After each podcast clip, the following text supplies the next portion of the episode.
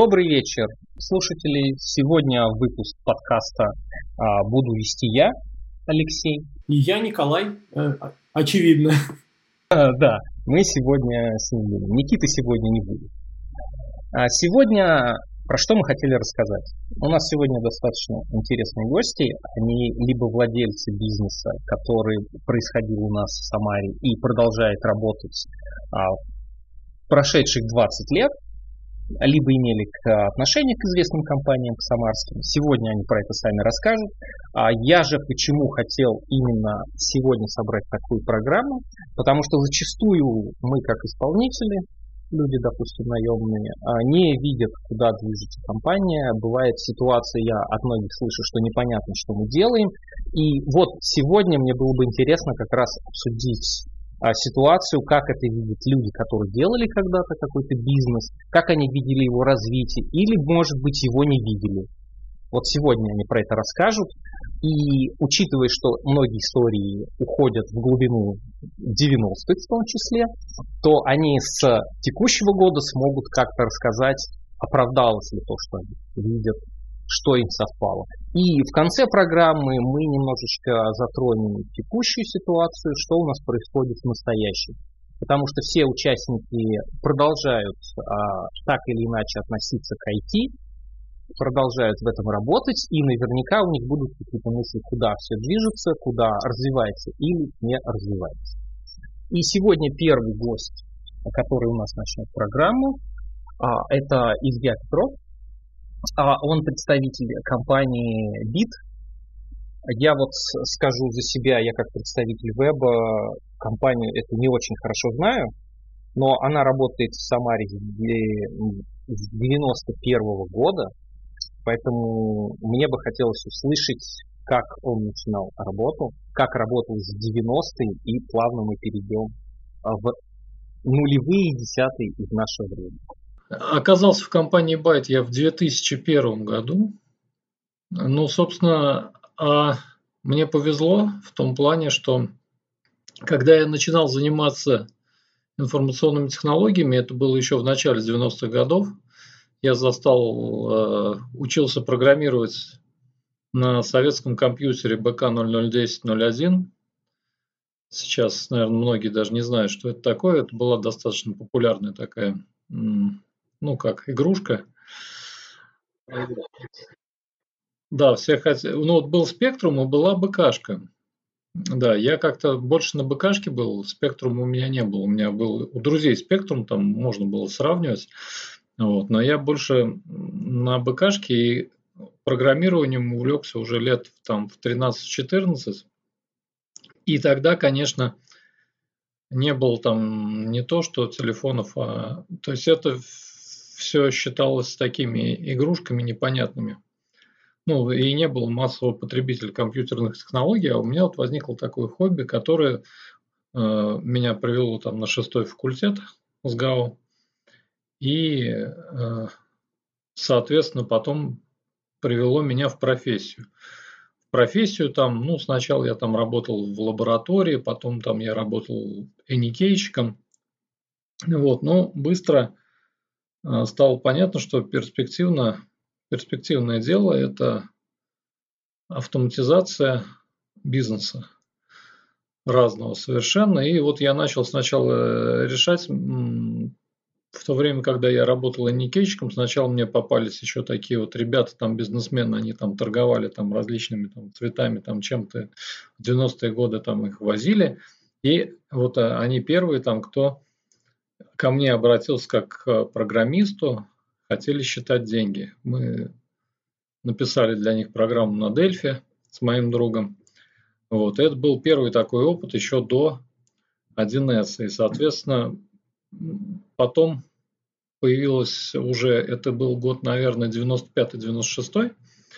Вот. В это время начала появляться версия, какая она там, седьмая 1С.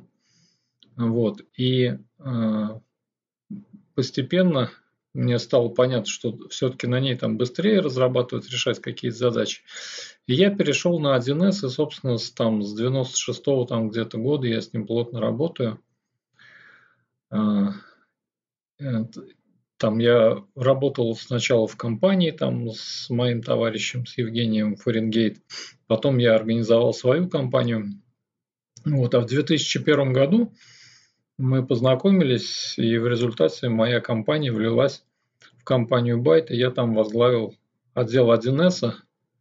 Ну и, в общем-то, продолжаю там ей руководить до сих пор.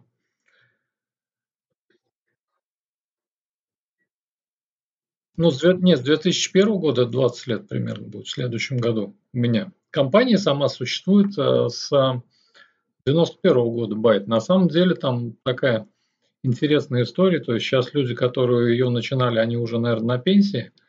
Вот. Но тем не менее, то есть это компания, которая не, начиналась там примерно в то же время, что и в 1С. Они делали свою систему учета и управления. А, там платформу технологическую разрабатывали. Но, конечно, постепенно с 1С стало конкурировать сложно, но, в принципе, на этой платформе сделан нишевой продукт Studio. Это система класса Orgway, которая достаточно там популярна в России и в ее окрестностях. Это аналог там таких систем, как Aris западных и так далее. Вот. Ну и за это время, на самом деле, мы много чем удалось позаниматься и посмотреть там на всякие системы, кроме 1С как такового, там мы видели там BAN, Accept, у нас были отделы какое-то время. Потом я сам занимался внедрением и в том числе программированием под SAP. Это где-то в году с 6 по 8 год. Потом в восьмом году SAP закончился – ну и, собственно, я вернулся к 1С. Вернулся к 1С. Ну, я так, играющий тренер, то есть там в том числе там кое-какие проекты и сам реализовывал, и сотрудниками руководил. Вот, и несколько лет назад, я не помню, году, наверное, в шестнадцатом я получил там сертификат 1С эксперт по технологическим вопросам – ну и на этом моя карьера 1 как практикующего 1 пока приостановилась, потому что сотрудники уже, коллеги мои прекрасно работают без меня, у них еще лучше получается. Вот. А я где-то с 2014 года занимаюсь беспилотным направлением, то есть мы делаем учебные беспилотные комплексы. Это платформа Copter Space, а, учебная программа, которая позволяет там из простых студентов-школьников за 1-2 года сделать монстров беспилотных технологий, которые там строят автономные дроны и побеждают на всероссийских соревнованиях. Ну вот, в двух словах. Да, у меня вопрос такой, вот этот новый проект, про который ты говоришь, он а, имеет отношение к, или это вообще вот просто новый проект, новая ком- ком- ком- компания? Нет, это не новая компания, это все в рамках нашей же компании, как новое направление деятельности. Вот, просто мы там познакомились с основателем этого проекта, с Максимом Трещаниным. Вот. Ну, и я авантюрист по натуре. Вот. Поэтому иногда э, влезаю во всякие авантюры. Вот это была одна из авантюр, которая вот продолжается до сих пор. Да, она в Самаре происходит, но мы там по России поставки осуществляем. Там, ну, осуществляли до коронавируса, сейчас так продолжаем из этого выходить. Вот. Там, от Сыктывкара до Дагестана ну, вот, делаем конструкторы беспилотных аппаратов. Детские. То есть, если среди, среди наших слушателей есть любители коптеров, я знаю, там в чате люди периодически бывает это обсуждают, вот они могут в Самаре обратиться к этому проекту ну да, конечно, конечно. Мы сотрудничаем с нашими с учебными заведениями, вот, например, с Поволжским колледжем. Там есть э, э, ребята довольно способные, которые тоже там, я им помогаю автономные дроны строить. Но эта тема новая, довольно интересная. Поэтому да, если кто-то какие-то вопросы хочет задать, то может мне написать там или позвонить. Вот. Скажи, принципе, пожалуйста, какая там кодовая база? Э, на чем там пишется вообще программное обеспечение для всего На коптерах? Да. На коптерах. На коптерах пишется, прошивки пишутся в основном на C, на C, ну, C++ на C. То есть там компилируемые языки. Ну, там вот Arduino, там ближайший аналог. Есть даже прошивка Arducopter, она до сих пор называется. Одна из популярных. Вот, прошивки пишутся на C, а всякое компьютерное зрение, обработки под Robot Operating System можно писать на питоне. Вот, соответственно, мы, чтобы быть ближе к народу, стараемся сначала учить детей питону. Вот. Ну, там, кто уже питон освоит, тот на C может перейти. Но на самом деле там очень много чего написано. Там это же такой конструктор, там с гитхаба собираешь там все эти штуки. Вот, то есть там не обязательно самому писать. Можно просто это настраивать. И много чего связано с неписаниной. То есть это такой на стыке дисциплин. Да, если бы с нами был Никита, он бы начал агитировать сейчас за раз, я вот знаю. Не за питон. А, ну я не знаю, что такое раз. Питон просто в силу ROS. ROS это Robot Operating System, есть такой фреймворк, довольно популярный, открытый э, для роботов, и в том числе там, мы его используем там, для программирования беспилотных роботов. Вот там два основных языка поддерживаются, это C и Python. То есть даже Rust это аналог C современный, я скажу так, да. Окей, по- понятно, спасибо. То есть э, не использовали внутри. А я думаю, что сейчас э, э, расскажет Илья. Вот у нас был один Илья, мы плавно переходим к другому Илье. А те, кто еще помнит, просто я помню, эта компания вот такая была Blackbox. Сейчас, насколько я знаю, нет. И в свое время, допустим, меня достаточно впечатлил, скажем так, видео, которое я выкладывал там в седьмом-восьмом году по поводу управления проектами. А, сейчас мне не удалось найти это видео, оно почему-то в сети нигде не находится, но уже тогда он рассказывал вещи, которые мне казались очень интересными, вот поэтому сейчас он расскажет про свою историю открытия компании, закрытия и сейчас чем он занимается. Илья? Так, ну история проста, просто слегка драматична, а дальше все. В общем, как это было? Меня выгнали со всех мест работы с указанием, что я больше никогда не устроюсь в Самаре ни в одну фирму по программированию. Мне пришлось сделать свою. Это вкратце история всего блокбокса. Вот. Там была еще фирма WebDrive в 99 году, которую сделали. Но поскольку я не понимал ничего в финансах, ну, в смысле, еще меньше, чем сейчас. Мои уважаемые партнеры забирали 80% выручки и говорили мне, что это налоги. Вот. И, э, ну, была такая очень сильно оплачиваемая школа. И через некоторое время, когда мы расстались, а, человек, с которым я договаривался делать дизайн в следующей конторе, он пошел в армию, а программист, который, эм, с которым мы договаривались сделать программирование, пошел э, профессионально играть в Quake в Москву. Вот. И в результате так получилось, что я пошел к людям, с которыми периодически работал. Это Гриша Земсков и присутствующий здесь Денис Картунов. И мы как-то открыли тогда Blackbox. Это была ну, работа втроем была недолгая история. Через некоторое время Денис занялся другим проектом, через некоторое время Гриша занялся другим проектом, и мы а, ну вот, существуем в какой-то разной штуке под названием. Я очень благодарен Денису, потому что первые сайты, которые сделал Backbox, были чисто его такой яркий и очень бросающийся в глаза дизайн, благодаря чему много чего удалось продать. Вот. И эм, Потом Blackbox поехал, поехал, поехал, было неплохо, но через некоторое время стало понятно, что рынок очень сильно изменился. Нужна была, во-первых, специализация, во-вторых, гораздо больше денег начала приносить не разработка как таковая, и у меня была некоторая оптимистичная вера в город Самару, как город, который будет развиваться как место концентрации чего-то. К 2010 году ушли все бабки, по-моему, разгромили СОК, который мне давал очень много денег. А, ушел АвтоВАЗ. К тому времени я поработал уже со всеми, с кем хотел. энергетики ушли бюджеты все в Москву, Мегафон ушел бюджет в Москву.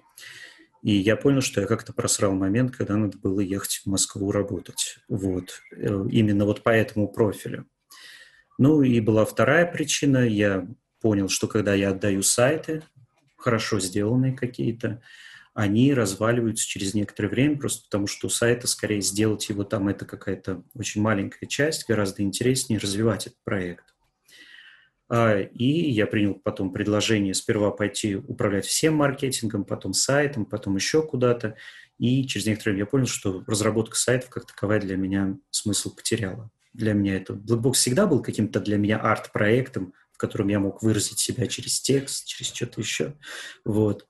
И э, ну, закрытие его было просто потому, что я не видел перспектив. Снова пош... я обратил внимание на рынок, с рынком снова пошли там салон сантехники, салон мобильных телефонов. Я подумал, вот, ну, к этому ли я шел столько времени и сказал сам себе все. Вот. Потом меня поносило по рынку. Некоторое время я уходил, курями занимался, постройку курятников. Вот. Благоприятное было время, то есть мне удалось понять, что в стороне отойти та же жопа вид сбоку, вот, и ну, вернуться к тому, что я умею. Сейчас я в, работаю в компании Вайли. Должность моя называется, ну, я управляю производством в одном из их проектов. Релиз Train Manager это называется у них. Вот. И все, Blackbox с тех пор счастливо помер, оставив след во многих сердцах, как я понимаю.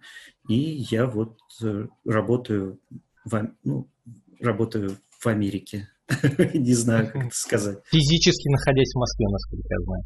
Физически находясь под Тольятти в дачном поселке. Примерно так. Примерно так. И вот эта вся история. Прекрасное было время, мне очень нравилось. Лихое было время. Примерно так. Да, кто не знает, я не только имел отношение к IT, но он еще занимается стендапом. Поэтому кто-то из вас мог его, допустим, видеть на Front Days Тольятти. А, также он несколько раз публиковал достаточно провокационные, скажем так, посты на Хабре, наверное, поэтому вы не хотели набрать. Особенно я помню историю, а, как сделать вот эту первую букву в этом, что там, кнопка была, ссылка была, как оформить эту ссылку. Чувак, это просто ссылка. Видео это еще есть, если вы хотите его посмотреть, можете посмотреть, особенно там, если вы версткой занимаетесь, я думаю, вам будет много близко чего интересного. Поэтому получается, что твоя судьба сложилась так, что ты по-прежнему в IT, а, но уже не как владелец э, студии, а уже как, э, собственно, ну, наемный человек, да? Ну, мне, да, это у меня хорошая получилась в результате рокировка, потому что действительно я принимаю такое достаточно важное участие в интересном проекте. Мы сейчас принимаем научные статьи в научный журнал. Это большой комбайн, огромная компания, в общем, несколько иностранных команд. То есть прям прикольно. Вот. Плюс, понимаешь, в чем дело? Сейчас, например, я активно участвую в разработке вакцины для ковида через прием научных статей, которые описывают какие-то штуки. Чувствую себя таким очень важным и пределе. Вот. Я не думаю, что в Самаре я бы чувствовал себя пределе на таком же уровне. Примерно так. Вот. Но, с другой стороны, опять же, территориально я в Тольятти. Как-то примерно так. Очень странно, очень странно и интересно. А, да, маленький город, маленькая страна.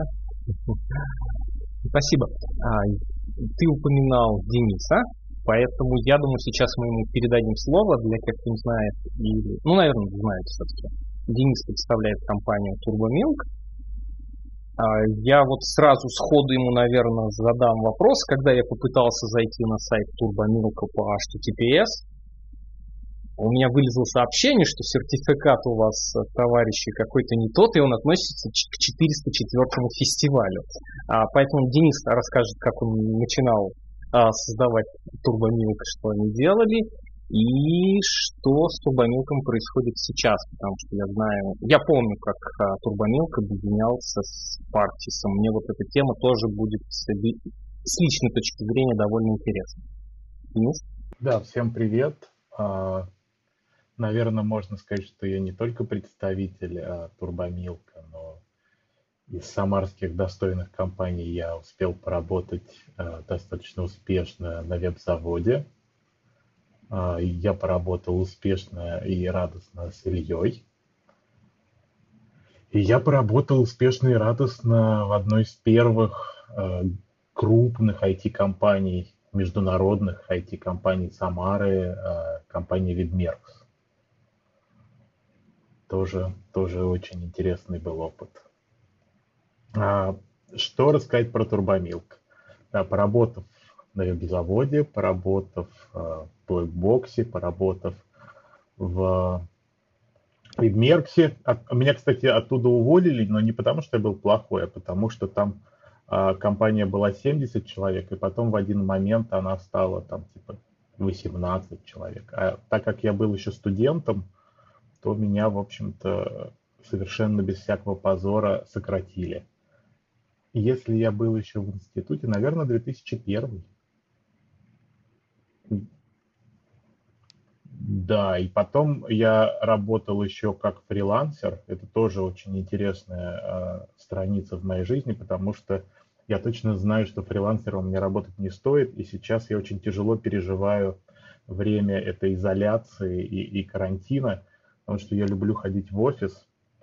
А когда я был фрилансером, э, я потерял человеческое лицо, не выходил по несколько дней из дома, я питался колой и арахисом, и рабочий день у меня начинался примерно часов в 9, а заканчивался часов в 5 утра, и мы с такими же фрилансерами иногда ходили, а, ну, после работы выпить бутылочку пива, и люди смотрели на нас косо в 7 часов утра, потому что это как бы, ну, не очень социально одобряемое поведение. Вампиром себя чувствовал? Кем?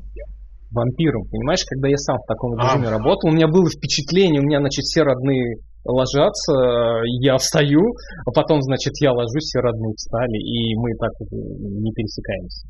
Ну, может быть, не вампиром, скорее просто упырем.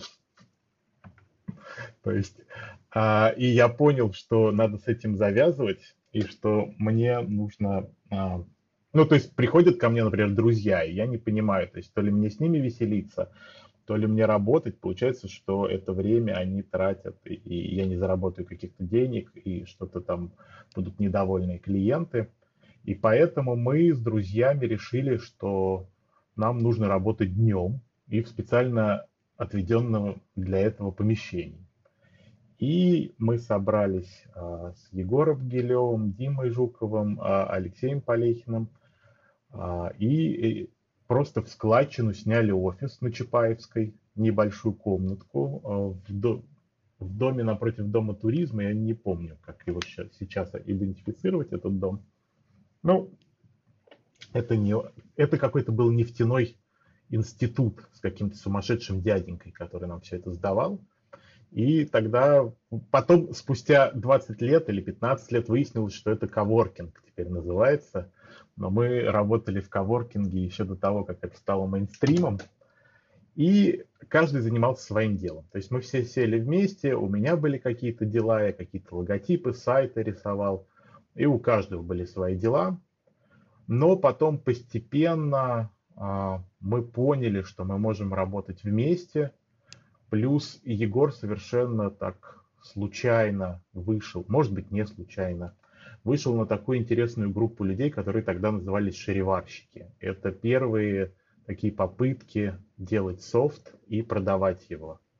То есть ты пробовал программу, если она тебе нравилась, там пробный период какой-то, и ты каким-то, кстати, как вообще платить в те времена можно было через интернет, непонятно. Через смс-ками, по-моему, платили.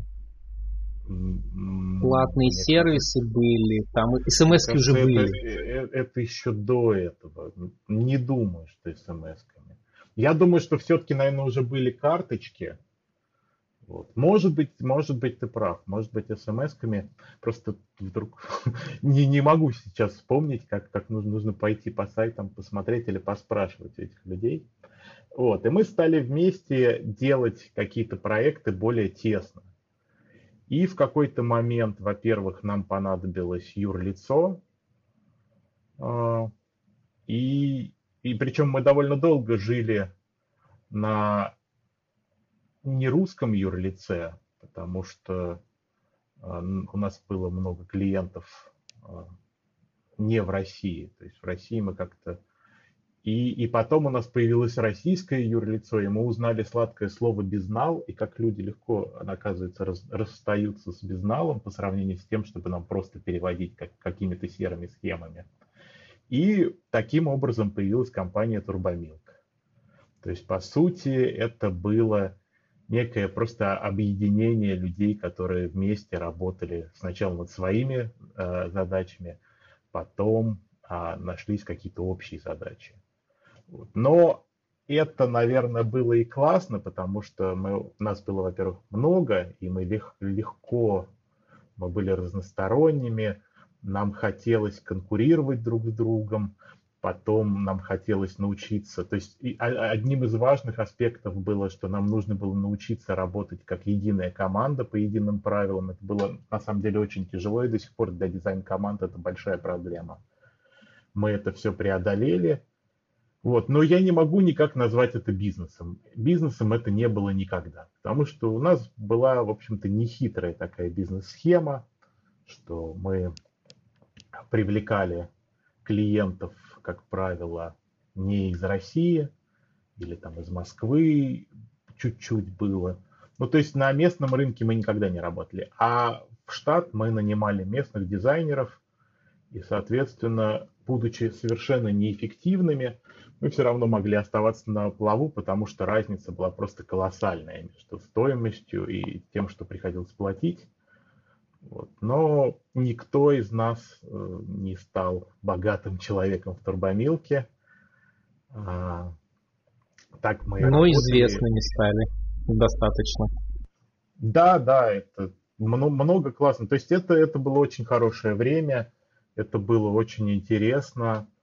Э, полезно, э, многому научились. Но опять же повторюсь, наверное, бизнесом это не было никогда.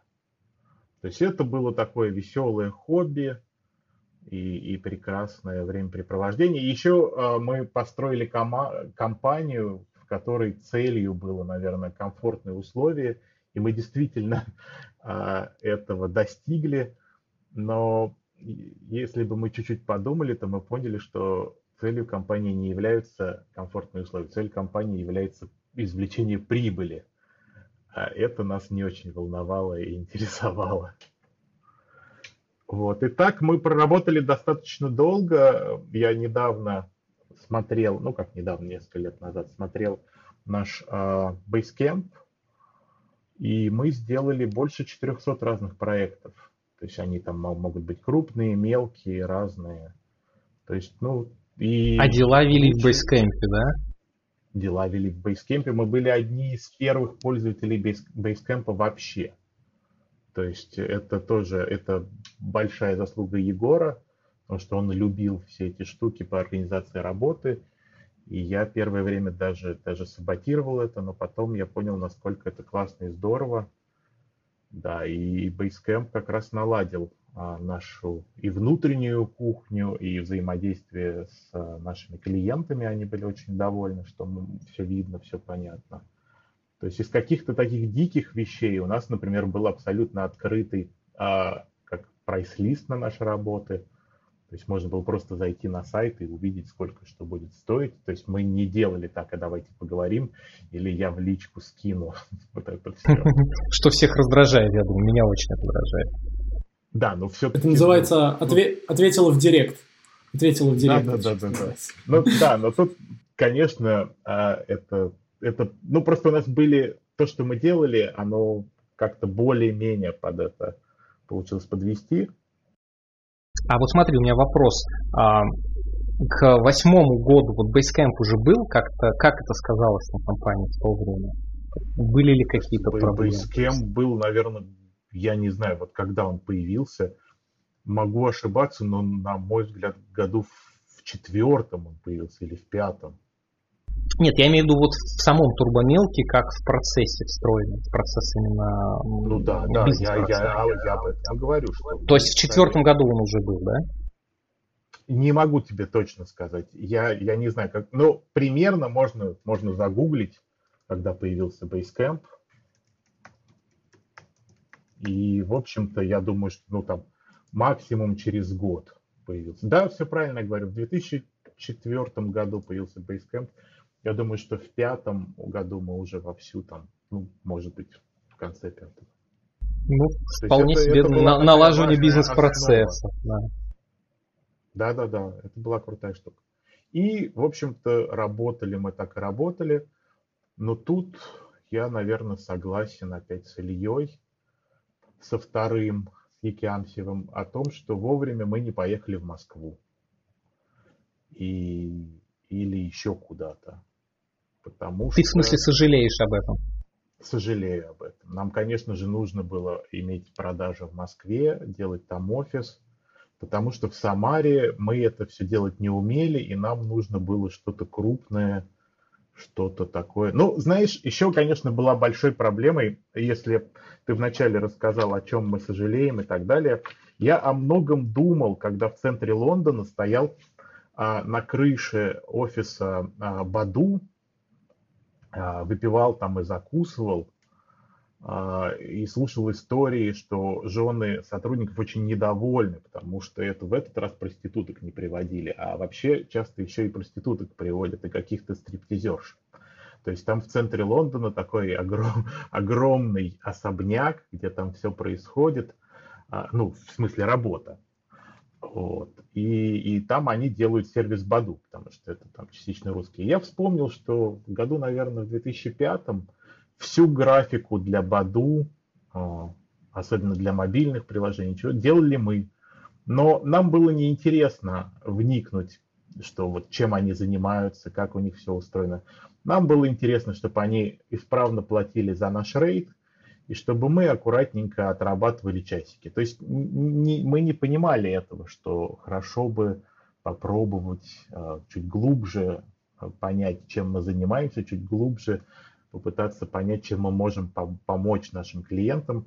Мы были, в общем-то, очень молодые и, и, и уже гордились тем, что вот мы за, за часы тут вот делаем каким-то пацанам сервис классный, заграничный.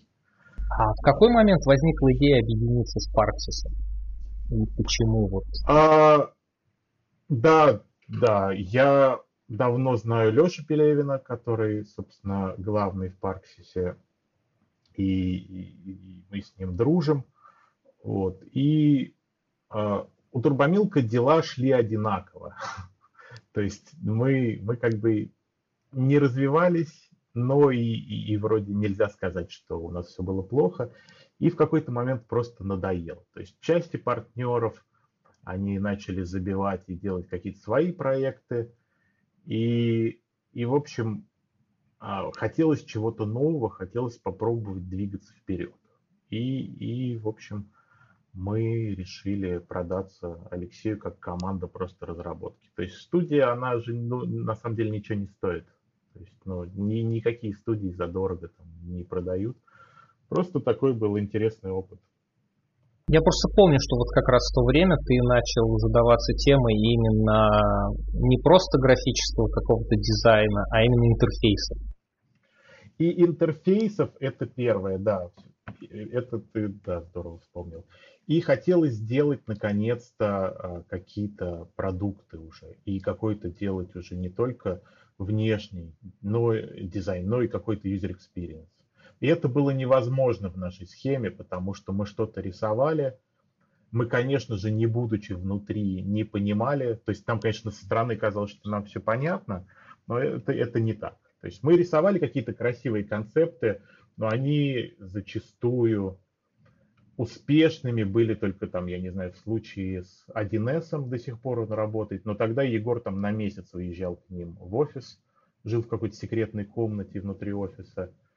То есть это очень сильно зависело от компании и, и конечно же, то есть мы что-то нарисовали, отдали, деньги получили и начали дальше что-то другим рисовать. А таким образом это не работает. И поэтому хотелось сделать вещи до конца, развивать проекты. То же самое, что говорит Илья, что не просто нарисовали сайт, а что мы дальше его развиваем, понимаем, как он работает, понимаем, как его улучшать. Только это было там не про сайты, а про какие-то там продукты, э, веб-продукты. А потом вот, и поэтому в э, Акроникс, да? предложение, предложение Алексея, оно было очень хорошим. И выяснилось, что не так уж много в интерфейсах мы умели. То есть это, это была супер школа. То есть мы, мы и работали вместе, но мы очень многому научились у Алексея. И это было прям, ну, классно. И, и, в общем, я ни о чем не жалею. Жалею, наверное, надо было, сто, стоило это сделать раньше. Я, я мог бы, мы могли бы, например, продаться тому же Баду, стать частью их дизайн-команды. Наверное, еще в каких-нибудь офисах я побываю, где мы рисовали что-то долгое время, и они потом пришли к успеху. Вот. Так что, да, я жалею, что Турбомилк мы не, не, не уехали и не сделали офиса в Москве или где-нибудь еще. Я жалею, что в Турбомилке у нас а, была всегда плоская структура, то есть у нас не было никогда никакой иерархии, и, в принципе, даже самые партнеры а, достаточно активно там занимались рисованием. То есть, ну, никто не занимался бизнесом. То есть все занимались там вот производством этих часов, за которые нам платили. А потом ты перешел в Акроникс. Потом вдруг Турбомилк ненадолго воспрял в лице меня и Егора Гилева. А, мы поделали какие-то проектики. А, мы работали, стали работать по другой схеме. Мы никого не нанимали в штат, мы работали как агентство. То есть мы просто там, занимались тем, как как как э, как фрилансеры, получается. Не, не совсем. Я имею в виду, наша работа была с тем, что мы понимали, чего хочет э, клиент, а, и работали с возражениями, но сами почти ничего не рисовали. То есть мы привлекали сторонних людей и просто с ними вместе сотрудничали и были такой некой, ну, агентством, в общем-то. Вот. Это, это оказалось достаточно прибыльно. Я в турбомилке в классическом никогда столько не зарабатывал, но это оказалось чудовищно скучно. Просто невероятно. То есть я в каждый следующий момент знал, что произойдет, меня уже подташнивало от количества а, а, клиентов, что вот опять новый проект, опять новый проект. А, и это было не очень интересно, и мы старались найти что-то что новое, хорошее. И мы попытались зайти в Runa Capital, чтобы быть консультантами по UX, чтобы рисовать какие-то интерфейсы для стартапов, которым дают деньги а, венчурные инвесторы, вот, но каким-то образом оказались в Акронисе.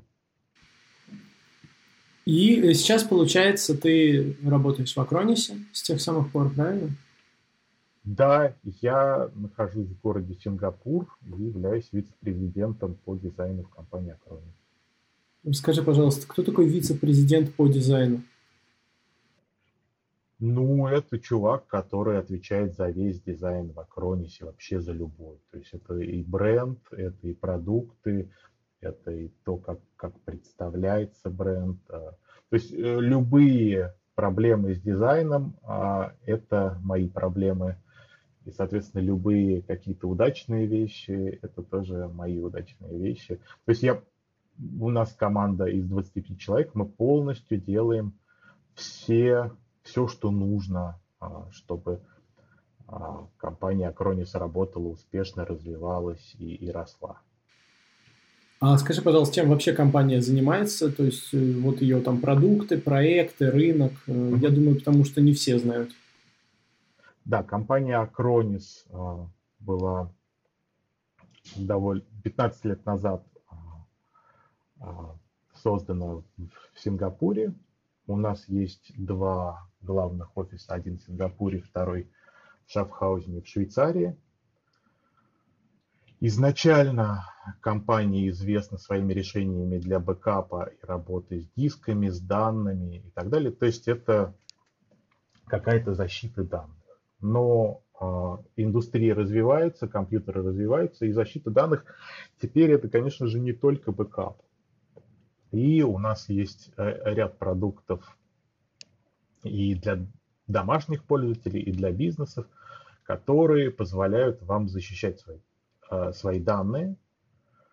А, и сейчас мы очень активно фокусируемся на том, что защита данных это не только бэкап, но и антивирусы, фильтрация э, в вебе, там, patch management и так далее. И сейчас основные, а, основной наш фокус это так называемые MSP, Managed Service Provider, которых несколько тысяч являются нашими партнерами, и мы делаем, ну, грубо говоря, это такие небольшие, хотя бывают и большие IT-компании – которые обеспечивают IT-инфраструктуру для других компаний. То есть они там в разных схемах бывают работают, но в общем и целом это достаточно непонятная вещь. А, не, не многие знают о, об этом рынке и о том, как это все работает. И мы делаем продукты для них. Окей. Okay. А ты говоришь, ты в Сингапуре находишься, и компания, получается, вот сингапурская как раз компания сингапурская, швейцарская. Ну, у нас 22 офиса по всему миру. То есть э, сейчас а, большая часть разработки находится в Болгарии, а, в Софии, часть еще людей есть э, в России и много, то есть у нас тут порядка, наверное, уже 150-200 человек в Сингапуре. А, компания имеет, то есть а, у основателей, у них есть российские корни, они все из физтеха, ну, МФТИ. Вот. Но э, компания, да, создана в Сингапуре. Окей, okay. и как тебе в Сингапуре живется еще, скажи, вот, я думаю, многим слушателям будет интересно. Мало кто из нас был там. Ты знаешь, а, мы немного затронули сегодня тему старости – и, и какого-то опыта. И ключевая вещь, что происходит со мной, что раньше у меня было все черное либо белое. И я стремился, ну, грубо говоря, к белому это хорошее, черное я старался там, избавляться от этого или быть дальше. И, и сейчас, чем больше я вижу а, и чем больше я живу, а, все вдруг становится таким более, более серым. То есть у, у каждой Э, у каждого события или у каждого места для, для того, где ты живешь, есть и плюсы, и минусы. То есть и я прекрасно жил в Самаре, совершенно замечательно, у меня был очень э, высокий уровень жизни. И, и я прекрасно жил в Москве, мне очень нравилось, и все это неправда, что там тяжело, плохо, и, и все сумасшедшие. И сейчас я прекрасно живу в Сингапуре, но пока еще недолго. То есть я всего прожил полтора года, мне надо научиться здесь правильно жить. Вот пока вот у меня закончились все эти квесты, как, как, как тут. А, в общем, юнош, но... юношеский максимализм тебя уже покидает.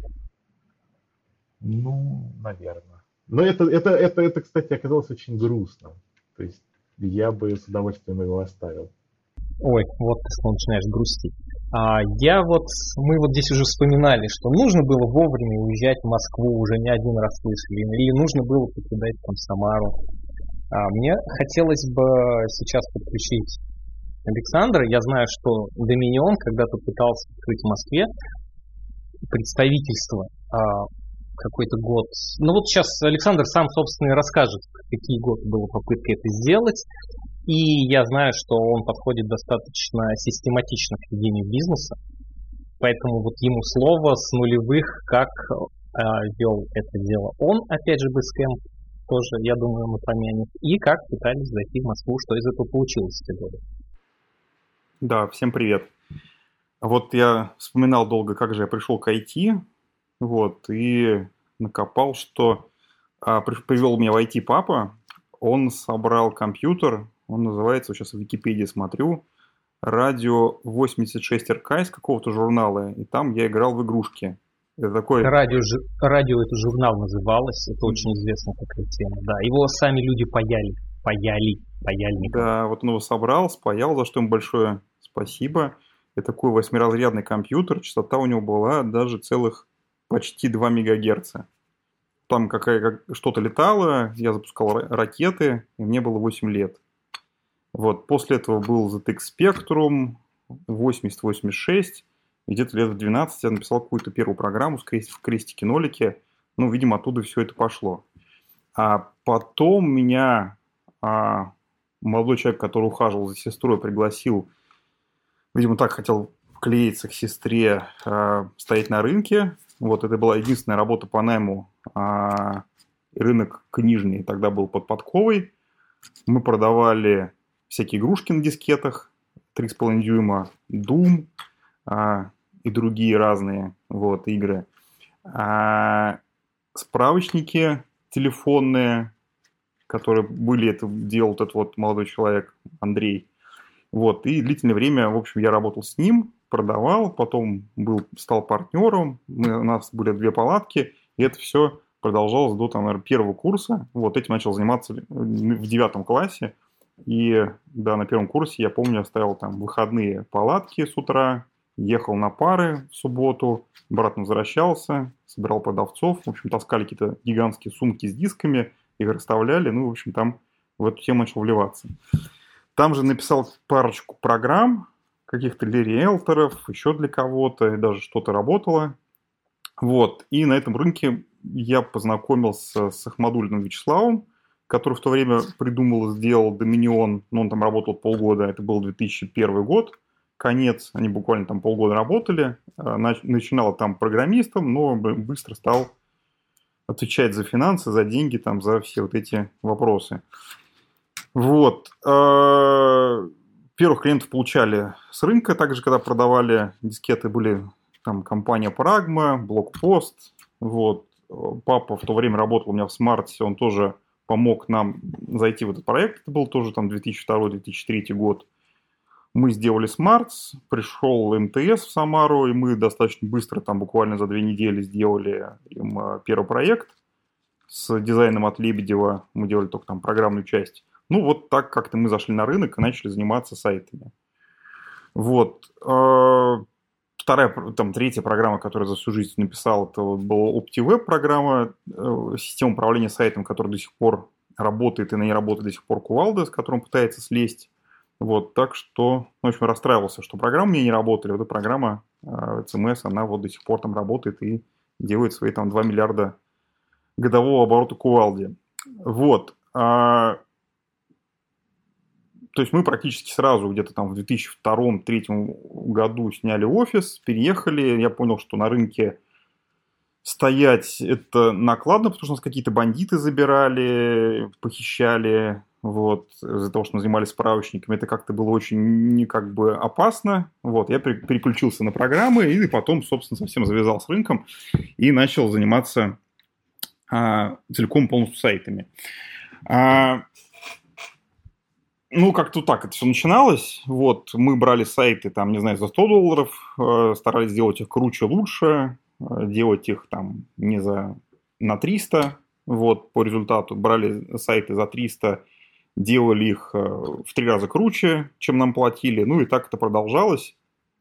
Вот, делали так, что было, ну, как бы интересно, хорошо и выглядело. Даже кто-то, я помню, говорил, что думали, что это какие-то мажоры собрались и делают такие сайты там с рендерами, еще с чем-то там. Вот, на самом деле, как бы так это нереально делать. Ну, мы, собственно, без какого-то бэкграунда, кроме того, что нам научили, дали, там где-то в чем-то помогли, вот, э, делали эти проекты, развивали, ну и вот в 2000, там, четвертом, пятом, шестом году мы даже вошли в рейтинг топ-10 э, веб-студий по России. Вот в тот момент мы делали модные современные там корпоративные сайты, красивенькие, с упором на дизайн, смотрели все на Лебедева, пытались повторять, делали так же и так далее. Вот. Ну, вот я больше занимался продажами, мне, не знаю, какое-то момент времени я понял, что мне это было не особо интересно. Вот мы делали все подряд, и больше интересно было в интернет-магазинах, и потихонечку мы тоже начали к этим проектам присматриваться. Тогда же мы уже завязались с Кувалдой, с компанией Макросом сделали в 2003 или 2004 году первый там оптовый магазин. вот, и потихонечку начали переквалифицироваться, двигаться в эту сторону. Вот. А, пробовали открыть офис, в основном мы жил, то есть между Москвой и Самарой с какого-то момента, когда мы вошли в рейтинг, то есть в основном были клиенты, они хотели встретиться лично, приходилось смотаться вот туда-сюда. Вот, ну офис так мы не открыли. Вот, э, где-то в 2010 году а, мы э, познакомились с компанией АДВ, с Алексеем Персяновым, и ну, поняли, что как бы надо быть внутри МКАДа, вот, и просто, ну, люди не воспринимают тех, кто за МКАДом в Москве, и начали работать по франшизе АДВ. То есть полностью от переговоров, продажи, и до сих пор сейчас работаем с э, компанией АДВ. В какой-то момент времени, то есть мы забили там на свой бренд, вот, и, ну, обусловлен был тем, что мы хотели больше научиться и переквалифицироваться в а, такую e-commerce компанию. Вот в 2008 году, как в прошлом подкасте рассказывал, был не только нам экономический кризис, но у нас был кризис внутри компании. Вот погиб мой партнер, который, по сути, и являлся таким идеологом по дизайну, по всему, а, и благодаря которому мы вышли, собственно, в рейтинге. Вот. И тот момент времени уже случилась такая как бы шоковая ситуация, переключение. Вот. И, ну, собственно, я начал заниматься тем, что ближе, тем, что больше понимал, поэтому, собственно, мы и начали переключаться на а, такие вот e-commerce проекты. А, с 2010 года мы работаем с АДВ, вот, и а, внутри МКАДа там, собственно, есть большой офис, мы полностью представляем все от компании. А, компания сейчас выходит в рейтинг там топ-1 по интеграциям по России, вот, и, собственно, мы принимаем тот опыт, который сейчас есть. Вот в текущем времени мы вернулись опять к своему бренду, будем перезапускать сайт, вот, и переориентироваться тоже на себя. Ну, наверное, это все мои какие-то воспоминания в тех годах, вот, э, такие про Basecamp. Ну, Basecamp мы начали таким мы были консервативны, у нас не было, наверное, какого-то такого человека, как у, у Трубомилка а, Егора. Вот познакомились, встретились, посмотрели и начали тоже какой-то опыт принимать у ребят. И, наверное, мы только где-то в восьмом или в девятом году начали переходить с э, каких-то Excel и систем, которые делали на коленке, в Basecamp. Basecamp мы тоже пользовались, наверное, классическим лет, наверное, 7, и только в 2017 году перешли на план фикс. То есть мы такие вот в этом плане были достаточно такие консервативные и а, ну, достаточно долго пользуемся системами вот такими. Вот. А, упомянуть надо, что Доминион продолжает работу, никуда он с самарского рынка не ушел, правильно? Нет, мы в самарском рынке, по сути, не работаем сейчас, и где-то вот с шестого, с восьмого года фактически мы работали только с какими-то крупными самарскими компаниями. В основном это московские компании, федеральные компании, или те компании, которые так случилось, что имеют офис в Самаре и работают по России. То есть мы фактически сейчас не работаем с локальными местными компаниями, потому что есть и ну, как местные игроки, которые приходят по а, работать на западной компании, просто физически не можем работать за кадры, потому что у нас тоже модель, бизнес-модель не особо хитрая, мы продаем часы, вот, э, несколько раз пытались сделать свой продукт, marketplace, а, детских товаров, э, разные другие там проекты, бетонные заводы продавать, еще что-то. По сути, вот все время пытались уйти от э, как бы этой модели, где мы продаем часы клиентам а, и покупаем их у сотрудников, ну, наоборот. Вот, и ну, не особо нашли свой продукт, вот, много было таких фейлов, вот, их очень много набрали, там, может быть, даже десяток разных продуктов было микро, вот, ну и сейчас очередной раз пробуем вот запустить, не запускаем достаточно успешно B2B платформу, то есть некую такую упрощение для сборки, автоматизации бизнеса оптового, то есть оптовые магазины. Вот. Ну и занимаемся сейчас именно разработкой и рекламой, полностью переквалифицировались с таких а, красивых сайтов, которые сейчас, по сути, ну, как бы тоже в другую нишу ушли и в чистом виде кому не нужны, в e-commerce такой full, full сервис, когда клиент там приходит от стратегии до как бы разработки, рекламы и всего остального стараемся закрывать. Ну, с упором на разработку и на рекламу. Я, кстати, вот сегодня, когда мы начали с начала 90-х, очень удивился, что был вот этот рассказ про то, что там середина 90-х и попытка автоматизации какой-то. Вот. И мне казалось, а, что вот в ту эпоху никакой автоматизации совсем не было, и как люди вели дела непонятно. Оказывается, уже тогда пытались что-то делать. А, вот э, для меня это было очень интересно. То есть сейчас получается, что а, мы на новом витке автоматизации, потому что получается, что там 30 лет назад что-то автоматизировали, автоматизировали, видимо, на каком-то, в том числе Fox Pro, а теперь мы снова там? Ну, просто уходит в онлайн и все. То есть это как бы не десктопные программы, не такие тонкие клиенты. Это просто смесь веба, который в свое время был как-то отдельно от софтверной разработки длительное время, наверное, до 2010 года или до 2008, потом потихонечку все это начало сливаться воедино.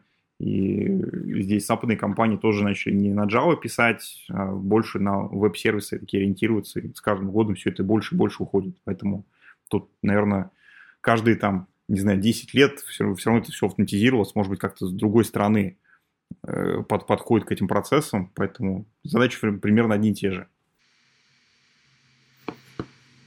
По поводу продукта, скажи, пожалуйста, вот мы с тобой на 404 фесте разговаривали на эту тему, да, ты говорил, что ты очень устал от э, заказной какой-то разработки, от всей вот этой вот истории, и сейчас ты занимаешься продуктом, и ты прям чувствуешь, что это классно, здорово, и что ты прям отдыхаешь. Это вот ты про какой именно продукт говорил из тех, которые ты сейчас... Ну, мы, да, мы как бы делали себя несколько продуктов, ну, как бы за свой счет, э, не привлекая инвесторов, потратили там кучу денег, э, можно было купить там квартиры, машины там и все остальное. Вот, еще там одни там, э, но больше занимались продуктом, делали вот Берита, который сейчас не в, не в лучшем состоянии, скорее для опыта больше такой продуктовой разработки с гипотезами, со спамом идей, вот, но он работает операционно, не требует там моего какого-то вмешательства, то есть есть команда там девочек, которые занимаются колл-центром, текучкой, максимально все процессы автоматизированы по сбору денег, там комиссии, личных кабинетов и так далее, так далее. Вот, в этом проекте мы дешево привлекаем трафик, вот, и продаем это интернет-магазин. У нас около 300 там, интернет-магазинов или маленьких магазинчиков, которые подключены к нам, около там 300 тысяч или полумиллиона товаров, вот, и там в поисковике он вылазит, мы делаем, у нас есть служба заботы, которая помогает там оформить заказы по телефону, люди сами оформляют заказы, и потом магазины связываются с клиентами, перегружают. Вот сейчас мы недалеко ушли, честно говоря, от заказной разработки, просто, ну, как бы увеличили маржу там с 10-20% до 50% за счет того, что вот этот вот опыт 2003 года обернули в платформу, и в отличие там, от розницы, опту, опт воспринимает это как софт, не надо никакие дизайны и все остальное, вот, и перепродаем это все ну, как бы клиентам с более прогнозируемыми сроками, там, чуть дешевле, в три раза быстрее, там, с меньшим их участием. Вот, ну, по большому счету, это как бы работа, но только с большей ответственностью, это не какой-то такой супер, там, скажем так, бизнес, где это там сильно масштабируется, но это чуть лучше, чем то, что было. Вот. А так большие проекты, да, это часто сваливается в большой как бы геморрой на миллионы рублей, вот, на единицы миллион рублей, там, на 3-5 миллионов рублей с маржой там 5-10%, когда 0, иногда минус 5%, минус 10%, когда надо много чего делать, и как бы на этом заработать крайне-крайне сложно. Ну, по крайней мере, нам мы это ну, не особо научились, хотя что-то все автоматизировали, сделали, типизировали. Вот, больше сейчас вот как бы верим в другое направление, которое, ну, по крайней мере, какую-то экспертизу нашу упаковала, позволяет клиентам поставить, получить результат там за пару месяцев, заплатить нам пару-тройку миллионов рублей, и как бы мы из этого тратим там 20-30%, иногда 50%. Вот. А разработкой мы занимаемся там параллельно вне клиента, так как, когда с теми сроками, как хотим, мы не упираемся в клиентов, а клиентам отдаем такой какой-то простой, быстрый условный результат. Вот это, это проще, это интереснее. Понятно, что заказная разработка такого уровня после там 25-го, 50-го, там, не знаю, сотого проекта, она однотипная, понятная, хотя мы много разных типов проектов делали. И корпоративные сайты, информационные сайты, и магазины, и такие пятые, десятые. Проще как бы быть причастным, работать не на корпоративного клиента, а на конечного, смотреть, что все приносишь радость людям, они пользуются, заказывают, довольны, счастливы и так далее. Конечные, обычные люди, простые. Вот. А у меня вот сейчас вопрос будет к Илье. опять же, вспоминая 90-е. Вот Саша вот сейчас рассказывал о том, что явно вот он видит динамику от перехода десктопа к вебу и усилении э, направления веба. 1С а в этом смысле достаточно консервативная платформа. А из того, что я вижу, я знаю, что там они тоже пытаются веб делать, у них там появляется REST, там какой-то API, в общем, какие-то подвижки в ту же сторону есть. Вот с его опыта именно этих лет, видит ли вот он такую же тенденцию? Перейдет ли вот все эти платформы из программа, которая стоит на каком-то компьютере, то есть окончательно в веб, или все-таки нас ждет просто один виток, и на следующем витке мы снова вернемся на ПК, потому что вот сейчас то, что я наблюдаю в некоторых случаях, люди боятся блокирования от каких-то облачных сервисов, потому что эти данные уже не им принадлежат. И вот некоторые подвижки в ту сторону, что я хочу иметь ПО вроде бы вот это облачное, но на своих серверах, потому что я для части проекта, например, тоже такое делаю, но банально мы чат заводим на своих мощностях. Вот, э, Илья, может, ты расскажешь, как ты это видишь? Ну, касательно 1С, э, здесь что можно сказать? Уже там с 2010, наверное, года, вот с 2014 я точно пользуюсь платформа, она работает через веб-морду совершенно спокойно. Вот, то есть все вот эти вот облачные решения работать через браузер там давно реализованы. И там сейчас мобильную платформу они сделали тоже там а, такую, на которой, в принципе, даже можно приложения какие-то делать. Она все это в Java переводит.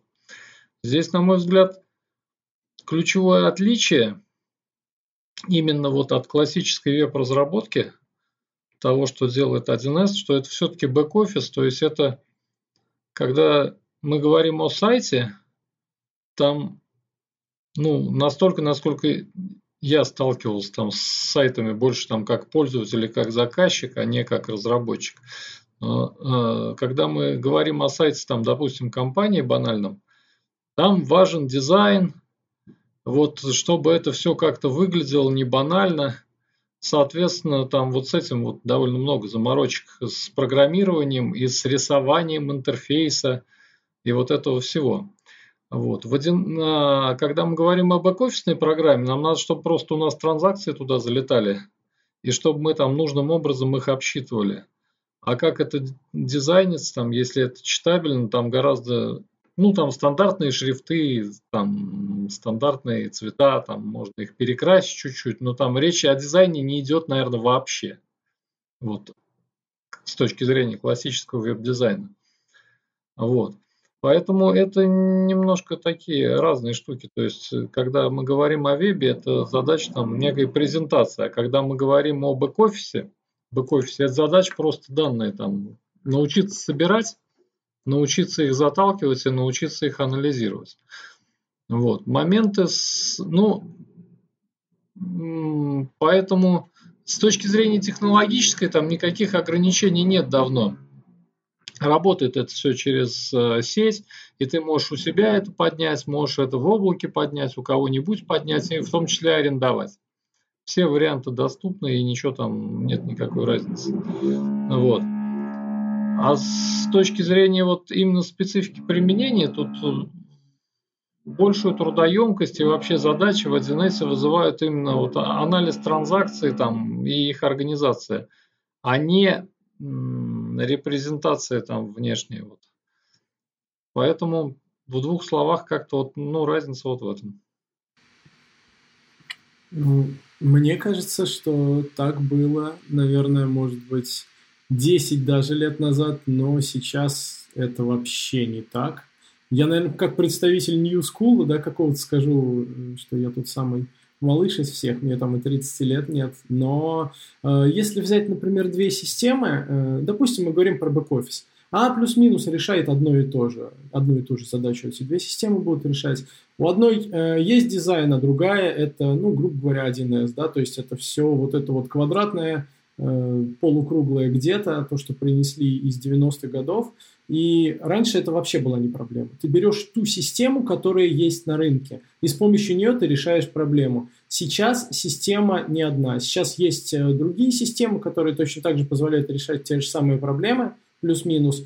И если у вашей системы есть дизайн, например, а у вашего конкурента нет, то возьмут, конечно, вашу систему. Банально потому, что ей будет удобнее пользоваться. То есть сейчас люди уже могут выбирать.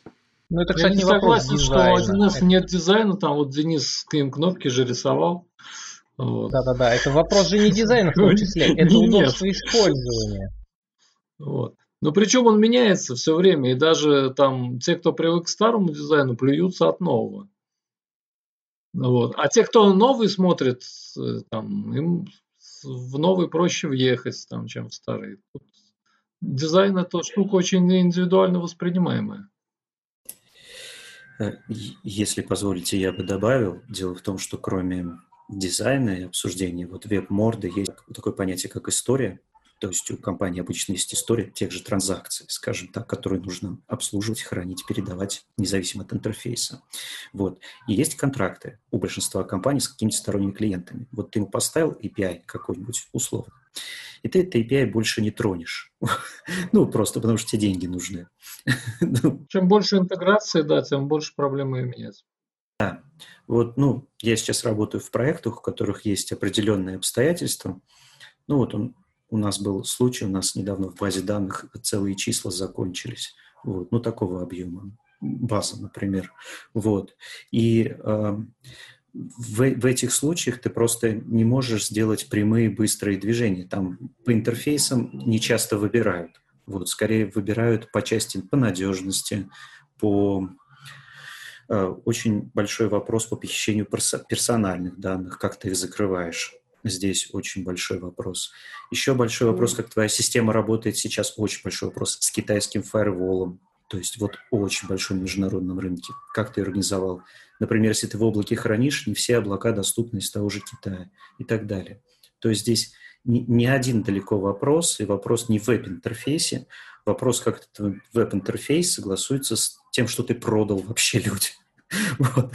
Насколько он подходит. Можно использовать, да, обычно сейчас используют интерфейс, это проще всего. У него его очень дешево поддерживать и очень дешево распространять. Вот это его основное преимущество. Особенно распространять, да, потому что нам не нужен как таковой интегратор, получается, если мы используем SaaS, то оно до всех долетает.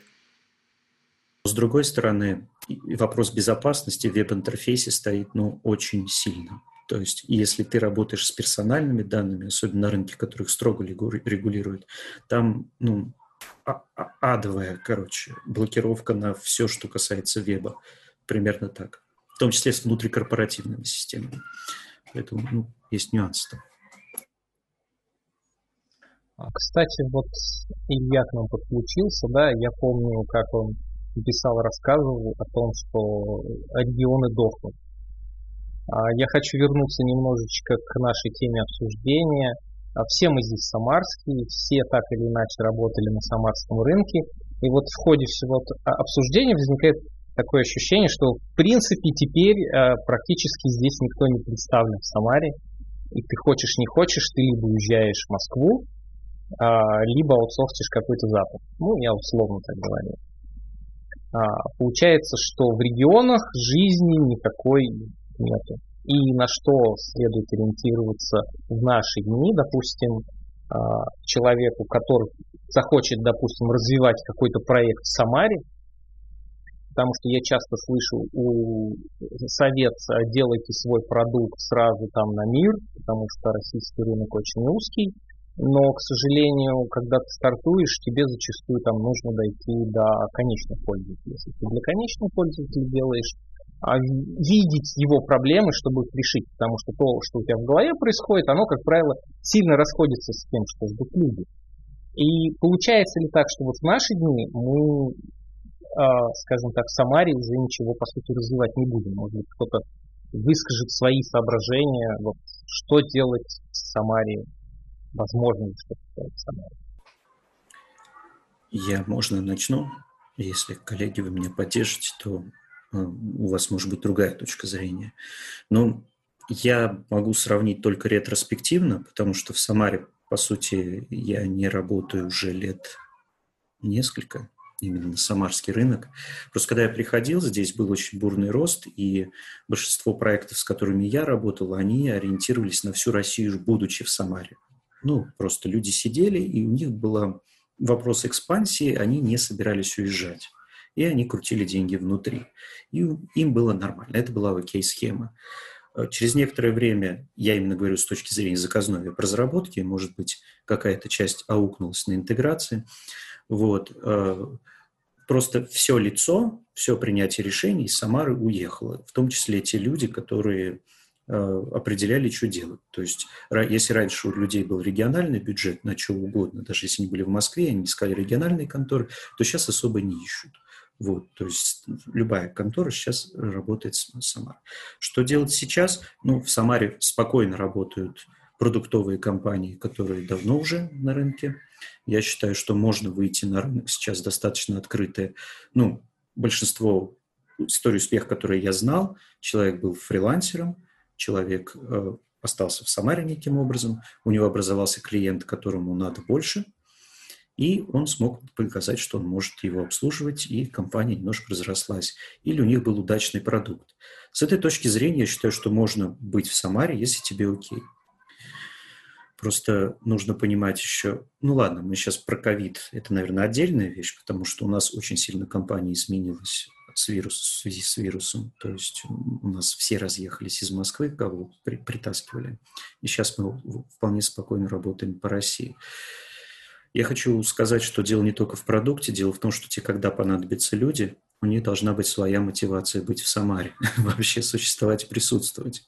Я буду рад, если она бытовая, но город тоже должен работать.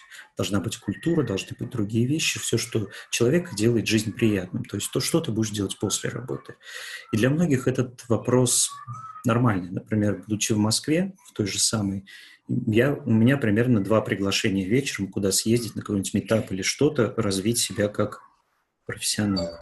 Когда я жил в Самаре, у меня там раз в месяц, дай бог, какой-нибудь человек приезжает. Ну, тусовка достаточно ограниченная. Я помню, что вот с тобой, Александр, или с тобой, Денис, мы как-то ее поддерживали то тем же фестивалем 404 или какими-то встречами внутренними.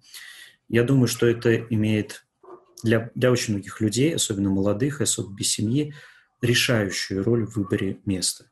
Поэтому с этой точки зрения твой рынок достаточно ограничен. Плюс московские компании хантят как проклятые, вот, и, ну, очень трудно понять, почему человек работает.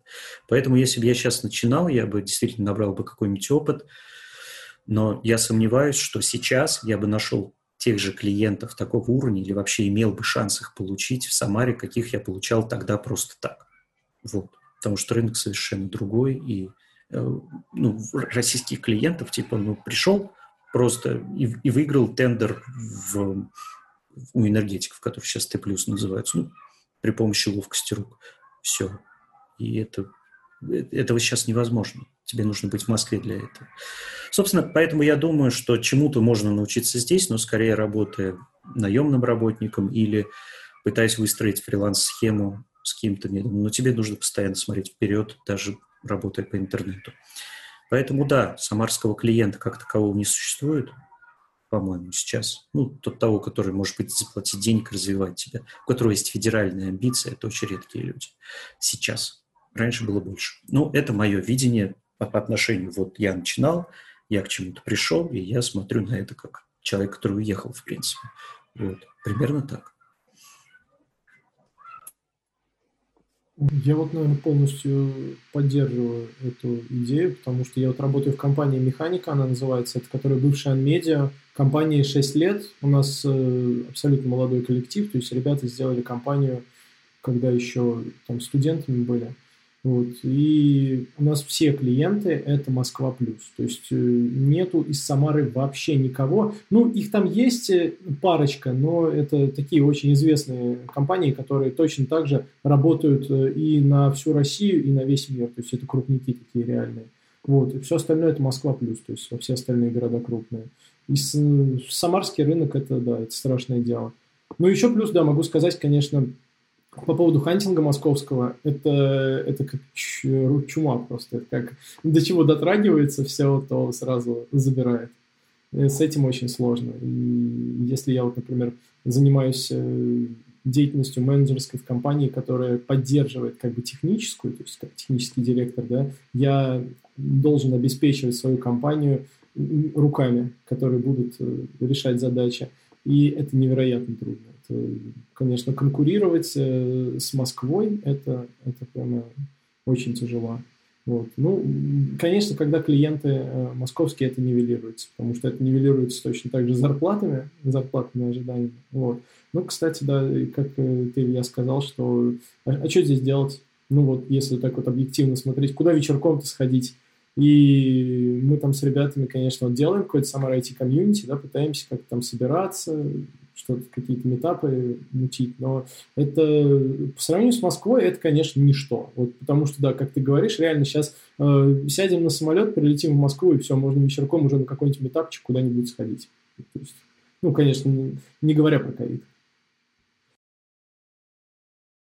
Ну, я, я просто про стиль жизни, потому что, по-моему, ковид очень сильно повлиял большинство людей, которых мы ну, при, привлекли в компанию, вот Вайли, который работает со мной, они сейчас работают ну, обратно из тех мест, которые мы перевезли, и конкретно Вайли сейчас думает полностью перейти на вот эту схему, потому что у нас производительность в полтора раза, по-моему, увеличилась с переходом на дом. Ну, у нас схема была нормальная, рабочая, мы ее поддержали, и люди довольны пока что. Посмотрим, что будет. Поэтому это может быть второй нюанс, ну, в частности, в районе Тольятти в этом году все дачи сняты за очень большое количество денег, и со мной в одном дачном поселке живут, по-моему, два или три разработчика из Москвы. Вот. ну, то есть мы потому что один интернет делим, и мы мучаем мегафон по очереди, что у нас с интернетом. Вот. Поэтому как-то так. Я предполагаю, что вот это может спасти, потому что людям просто будут скучно, и реальные инвестиции в Самаре в, в Самаре во что, чтобы что-то сделать, какое-то развлечение, тот же стендап, они минимальные, мизерные. Вот. Может быть, будет веселее, может быть, это даст какой-то вот поток. Ну и надо понимать, что стиль жизни э, разнится у людей молодых, которые начинают, и у людей, которые постарше. Это разные потребности и разные вопросы. Плюс, если ты сеньор-разработчик, что угодно уже, по-моему, просто можешь я не знаю, что синий разработчик кофеварки, вот, тебе даже не предлагают переехать, тебе просто... Ну, короче, у меня сейчас разработчики просто в Facebook выходят, у них два предложения на работу приходят. Просто онлайн человек стал. Вот. Это очень сейчас рынок такой, бурлящий, я бы сказал. Вот, поэтому вот. Я, я очень, честно говоря, я очень сильно надеюсь на ковид, что он вернет просто людей обратно, где они были. Мне нравится Самара, я люблю Самару. Я вырос здесь, Волга хорошая. Очень приятно жить в городе в большинстве мест. Если еще будет какой-то бурлень, то вообще совсем хорошо будет. Ну, ладно, это моя позиция. Если у вас другая, скажите. Нет, я, например, полностью поддерживаю, и город за предыдущие годы стал сильно лучше, потому что я помню, когда я приехал в 90-е в Самару, здесь, конечно, впечатление было, что это очень грязный город. Вот прям это просто беда такая потому что я там жил какое-то время в Волгограде. Понятно, что Волгоград это город, который отстроен был после того, как его разбомбили, он спроектирован был заново. Но в Самаре вот я зачастую и сейчас вижу, что люди очень относятся халтурно даже условно в своем дворе. Ну вот ты живешь там, я не знаю, вышел и бросил мусор себе вот под подъезд. Сейчас я этого вижу реже, но по-прежнему а, при том, что сейчас я там живу в районе Авроры, да, это не самое а, трешовое место в Самаре, потому что есть а, какая-нибудь а, безымянка и, и, и прочие там металл есть, там я знаю, что жестче. А сейчас вот мы вот это все вспомнили, это по сути веба касается. Мне вот жутко интересно, что же происходит в этом смысле в корпоративным, да, опять же, я хочу Илью еще раз спросить а, про 1С. А, есть ли проблемы у них, допустим, с поиском людей в Самаре, или совсем уже все вы ищете не в Самаре, и тоже уже где-то там все находятся в Москве, и это уже только осталось в Самаре какая-то там вывеска, которая работает с, с москвичами. За 20 лет у нас очень много разных историй было. Но мы сейчас э, не, ну, с местными клиентами работаем, не только с... Ну, да, даже я бы не сказал, что у нас основное направление там какая-то Москва. А, конечно, чувствуется там централизация экономики, скажем так. Вопрос, как к этому относиться и что делать в этих условиях, вот мы исторически там пытаемся бороться за звание хорошего ИТ-работодателя локального. Ну вот стараемся и боремся. То есть есть, скажем, всегда выбор. То есть вот когда в шестом, по-моему, году мой друг уехал а, в Москву и стал там работать с SAP СНГ, вот, я тут на местном уровне пытался развивать там SAP, например. Но, то есть, я там понаблюдал в Москве, как это было. Про себя я могу сказать, вот, да, примерно в то время, но у меня там уже там пара детей было на тот момент. И я очень сильно задумывался, а не вот переехать ли мне туда, в Москву, или еще куда-нибудь там подальше. Вот, я очень сильно задумывался, думал, думал, думал. И потом решил, что, наверное, такая форма рабства мне ни к чему. Что у меня есть там где жить, на чем ездить и так далее. Базовые потребности удовлетворены, вынесут меня ногами вперед из этой квартиры или из какой-то там в два раза большей площади. По большому счету, наверное, большой роли не играет. Ну и я как-то вот для себя на этот счет успокоился. Вот. А есть у меня друзья, которые вот работали в компании Байт, сейчас возглавляют там московские компании, организовали бизнес, мы до сих пор общаемся и там прекрасно себя чувствуют. Вот.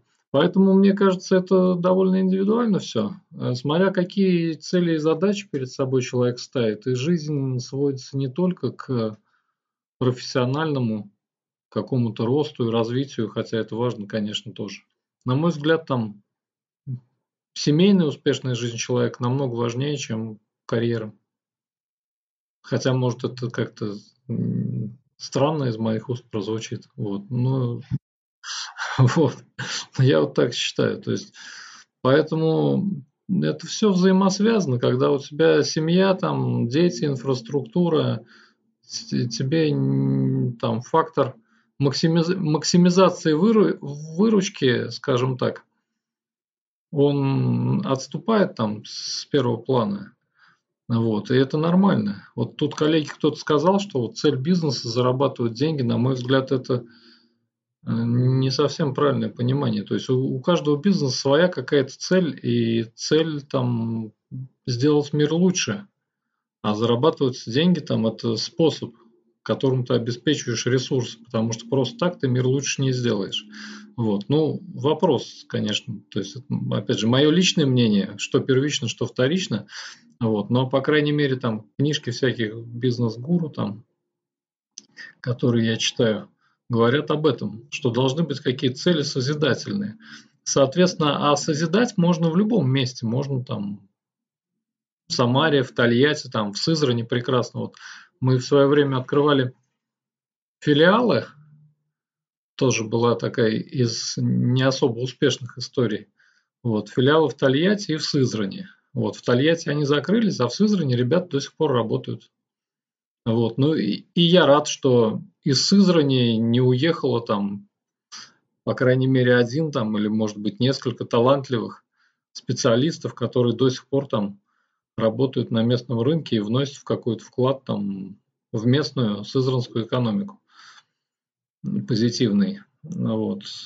Поэтому тут, когда мы говорим о, об каких-то улучшениях, то всегда вопрос критериев. И если критерий денег не на первом месте, то Самара там вполне достойное место может занять. Вот. А мерить все деньгами, на мой взгляд, ну, это уже там с возрастом, опять же, приходит. Можно пробовать, но как бы, а дальше-то что? Ну вот, э, я когда на эту тему рассуждаю, я всегда вспоминаю, часто вспоминаю там пример, который меня так несколько отрезвил там. Я еще как, как раз, по-моему, в 90-е даже как, годы, достаточно давно отрезвил, читал про похороны какого-то вора в законе, короче, который, которому там сделали гроб с кондиционером, с музыкой, там, который его любимый играет. В общем, как-то его так закопали, там он сколько-то там десятков тысяч долларов стоил этот, короче, гроб. Вот, то есть вот у чувака было куча денег. И я так вот все представляешь себя на его месте, да? Вот, легче бы было тебе от этого? Ну, наверное, нет. И начинаешь думать там, ну, про что-то другое. Поэтому достаточно длинная тирада получилась.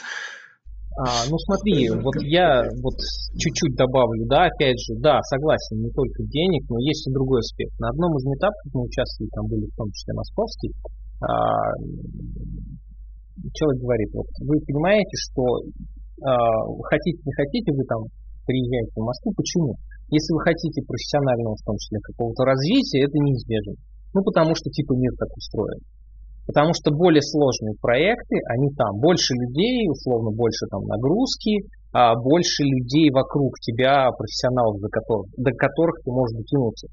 Потому что, например, когда я начинал работать, я вот осознанно понимал, что нужно идти там, осознанно выбирал те компании, которые идут, потому что я представлял, что вот и рекомендовал потом другим людям, что вот здесь условно я там ознакомлюсь там с какими-то инструментами, и это меня быстрее поднимет с профессиональной точки зрения. И когда вокруг тебя есть такие люди, у тебя есть чему у них поучиться, просто находясь зачастую даже рядом.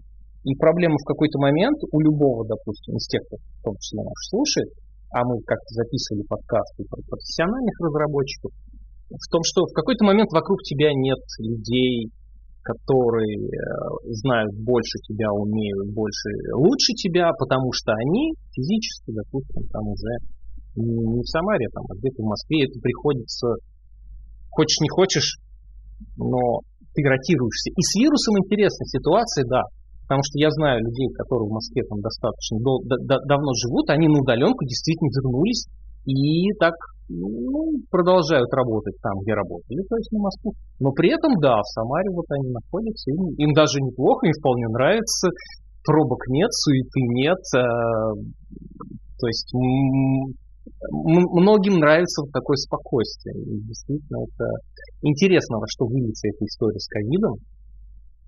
И насколько люди вернутся уже назад в офисы. Я знаю, кто-то хочет вернуться, есть те, кто не очень хотят. И вот я вижу разные истории в разных компаниях. И кто-то прям чуть ли не полным составом, вот мы в школе за кадром сегодня обсуждали, что их вот в офис как-то так раз-раз-раз, и люди вернулись. А у кого-то как-то не спешат. Вот Саша рассказывал, что вот он сидит в офисе один.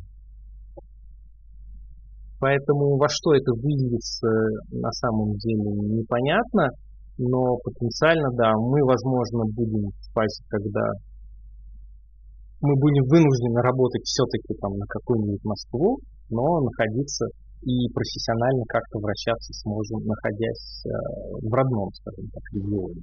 Я, можно, маленькую ремарочку вставлю да, по поводу конечно. профессионального роста?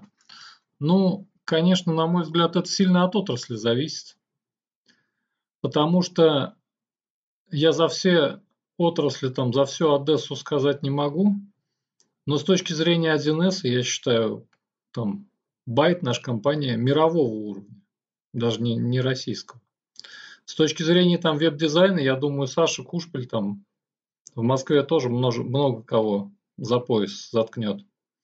Ну, то есть и в Самаре, я думаю, это не единственные примеры. Вот, поэтому, да, есть какие-то. Ко мне, например, приезжал там уже, наверное, лет 7 назад внедренец 1С из Германии. Была забавная история.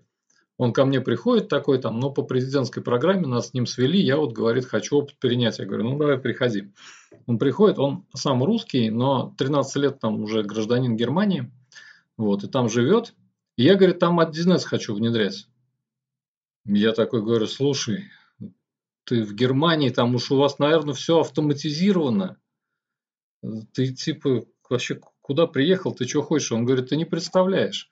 Я тоже так думал, но а, выяснилось, что, что у них, в отличие от там, России, скажем так, в каждой Рейн-Вестфалии, там, местной, сидит кучка подельщиков, ну, типа нас таких. Ну, вот мы тоже свои там, свою платформу разработала, осучила там ближайшие там заводы, предприятия, вот, на каких-то там факс-прах, на каких-то там, ну, древних, короче, фиг пойми, вот этих ужасных фреймворках, вот. Но у них все достаточно давно, все это успешно работает, но, но у них не все автоматизировано, у предприятий постоянно возникают потребности, допустим, там какую-нибудь форму доработать, сказать, что, что вот этой таблице, там, чтобы добавить вот это поле, чтобы оно вводилось и в печатную форму выводилось.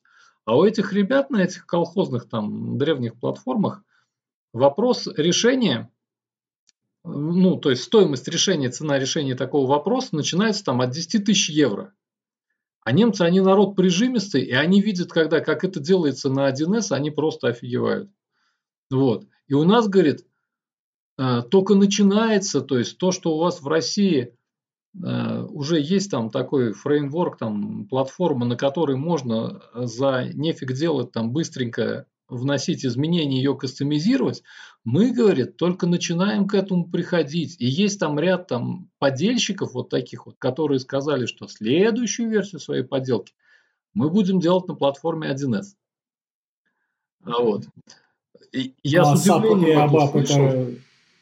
SAP и ABAP это разве не немецкие? У них крыло самолета. У них да, крыло самолета. Да, да, да. SAP это древняя немецкая технология. 30 лет назад она была офигенной, как телефон Nokia 3310, бессмертный. Но для современных требований их технологии разработки бесконечно устарели. А в силу того, что они окучили полмира на этих древних технологиях, как вот говорил Илья, не так-то просто с них прыгнуть, поэтому этот ужас продолжается уже, ну бизнес-то больше не становится не только у нас, а во всем мире – Соответственно, кто на чем сидит, тот то и как бы это. Ну, потом у 1С, конечно, бизнес-модель, она тоже отличная от мировой, скажем так. Вот, то есть это люди, которые абсолютно там по-русски подошли к решению там мировой задачи. Вместо того, чтобы там сделать какое-то решение и доить корову там бесконечно, они выкидывают нафиг свою платформу каждые 10 лет. Просто. Вот. И делают новую платформу, а на ней уже делают новые решения. За счет этого их платформа, да, она соответствует там, всем мировым там, тенденциям. Что-то. Но так в мире больше не делает никто. Вот. У нас терпеливые клиенты, вся страна там перелазит с одной версии бухгалтерии там, на другую. А, хотя как бы с точки зрения юзабилити и с точки зрения ну, пользы для пользователя в этом особой пользы нет. Вот. Но зато платформа развивается. Но дорого, чем более дорогостоящее решение, тем больше оно используется не для решения ИТ-шных задач, а тем больше оно используется для там, перераспределения финансовых потоков между там, в, в том числе в мировой экономике. Соответственно, там вот этим заниматься перераспределением 1С а, за границей, там, я думаю, не горят желанием их туда звать. Вот, соответственно, как-то они вот на, на уровне простых пользователей пытаются работать. Но я на самом деле не, не знаю, что там сейчас происходит. Вот, но 7 лет назад внедренец 1С уехал от меня довольный. Я ему рассказал там, как что мы делаем, какую-то книжку подарил. Вот, сказал, что будет внедрять. Можно его, его поискать, может быть, он это. Денис, а, а, да. а что делать дизайнеру сейчас в Самаре? Ну вот родился ты в Самаре, сформировался. Как жить? Как ты думаешь? Дизайнеру в Самаре, мне кажется, прекрасно все будет э, у тебя. Но, конечно же, э, зависит от того, каким ты дизайном хочешь заниматься. То есть, если это какой-то продуктовый дизайн, то, наверное, будет трудно найти а, компанию в Самаре, где ты можешь долго расти. Вот. Хотя, наверное, сейчас есть классные компании. Ну, дизайнеру, видишь, сложнее, потому что э, на самом деле рынок-то он не такой уж и большой. Да, всего графического дизайна. Поэтому, наверное, имеет смысл куда-нибудь съездить. Денис, а ты вот про себя расскажи. Вот как в то время. Как ты научился мочь? Да я и сейчас не умею.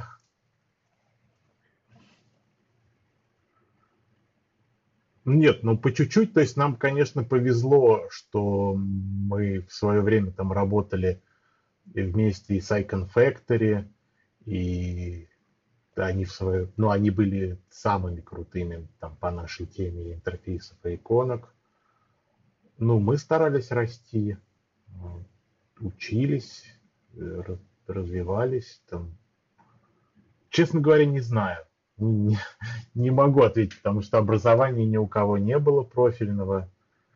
А, просто это была какая-то такая общая среда, где все друг другом делились, где любая информация была очень ценна.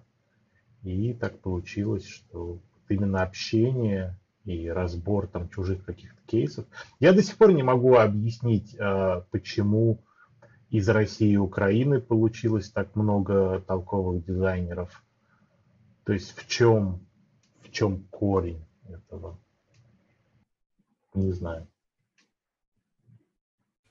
Вот я просто думаю, сейчас э, открываешь какой-нибудь курс Hunters, три сотки туда закидываешь, и э, смотришь просто до посинения курса от крутых дизайнеров, которые, ну, хотя бы тебя там с нуля вообще научат, да, то есть бустанут, и, да и дальше можно на них хотя бы как-то выезжать. А что было тогда? Вот э, как вы учились вообще всему этому? Вот вообще ничего нету, не, не знаете там. Круг, квадрат умеете рисовать, все, погнали делать. Вот как это было? Ну, нет, ну почему сразу круг квадрат? Нет, ну ладно, книг, книг было уже много и достаточно. А, то есть какие-то базовые вещи графического дизайна. Ну, я не могу сказать, что там везде учили, но можно было почитать несколько книжек, попрактиковаться, и было все легко и просто. Другое дело, что где взять такие задачи, чтобы на них учиться, это, конечно, сложнее. Вот. И все читали книжки, все общались, все смотрели, показывали работы друг другу и говорили, а как ты сделал вот это, а как ты сделал вот это. И как-то оно так шло. Оно еще было большой проблемой, что, в общем-то, насильно какие-то замороченные или, или сложные вещи и спроса-то, в общем-то, не было. То есть это мы росли вместе с рынком. То есть это сейчас там от тебя могут сразу хотеть какую-то супер-пупер штуку. А тогда тебе нужно было сначала эту штуку сделать, и потом всем объяснить, что это было ценно, и что это могло тебе помочь в чем-то. Собственно, вот рынок, на котором мы работали, это рынок вот этих шариварщиков, он, в общем-то, сегодня был уже в дискуссии по поводу сравнения двух продуктов. Это именно оттуда и появилось, что а, все темы уже были перебраны, и стали появляться, раньше же, чтобы сделать продукт, нужно было просто взять тему, которую другие пока а, упустили из вида, и все у тебя было прекрасно, потому что у тебя не было кон- конкурентов. И тогда как раз началась конкуренция, и дизайн стал какой-то ценностью, потому что до этого момента внутри э, софтверных продуктов дизайн не был нужен абсолютно никому. Я, кстати, Коля, вот сейчас немножечко внесу про дизайн, да, потому что, опять же, есть знакомый дизайнер в Самаре. А мы как-то обсуждали комьюнити, с кем вот именно... И вот про что Денис говорил, что учишься в том числе на задачах, которые тебе попадаются. И, в общем, такая тема, говорю, ну а у вас как, как-то вы обсуждаете, и вот мне там девочка рассказывает, говорит, ну вообще глухо. То есть, если, говорит, еще, в, то есть я считал, что в разработке там все достаточно глухо. Она говорит, э, у вас все хорошо, парни. А вот у нас, к сожалению, в Самаре в дизайне как-то вот не организуются никакие общие движухи и прочие такие вещи. И в некотором смысле мне, например, такое было слышать удивительно, потому что в наше время коммуникация до человека очень близкая. Вот мы здесь собрались, каждый в разрозненных локациях, да, там, э, из Сингапура даже, собрались и поговорили. А люди, физически имея возможность до, до друг друга дойти, зачастую не могут состыковаться, как что-то обсудить. Меня это немножко удивляет, если честно. Я хочу еще сказать, как человек, который продал много дизайнов в те, в те, в те далекие годы, что он был очень простой. Денис, Денис очень правильно говорит, у нас не было motion дизайна, у нас не было раскрывающихся интерфейсов. По экрану, если что-то ездило, воспринималось как «ну ты даешь». Ну вот просто квадрат поехал, что это? Поэтому мы тогда все учились на очень простых вещах. То есть если кто-то мог одновременно сетку делать и шрифты, он считался хорошим, нормальным дизайнером. Вот.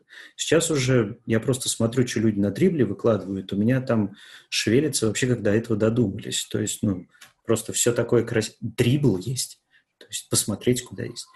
В те времена просто, ну, я помню, подобрать цвета в макете могли, могли там полтора инвалида. Ну, вот просто, ну, вот как бы, чтобы у тебя в макете цвета сочетались. Мне вот, ну, когда, когда Турбомилк организовался, они просто всех нормальных дизайнеров собрали в одном коворкинге. Вообще все, дизайнеры кончились в Самаре на этом. Я помню этот момент.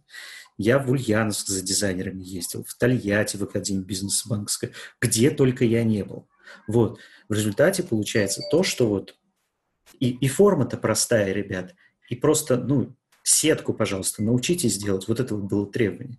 Сейчас немножко другой уровень и немножко другие задачи, и нет уже такого количества корпоративных сайтов, на которые нужно... Ну, как бы вот у меня... Как раньше корпоративный сайт заказывали? У меня вот, видишь, красивая машина, отремонтированный офис, евроремонт. И мне нужен сайт, чтобы он доказывал, что у меня есть. Сейчас это более утилитарно, более там интерфейсно, все такое. Тебе, тебе даже красоту временами некогда показать. Я смотрел вот то, что Саша делает сейчас. Это очень утилитарные, хорошие сайты но я не вижу ничего, что могло бы привести вот к взрыву мозга, как раньше было.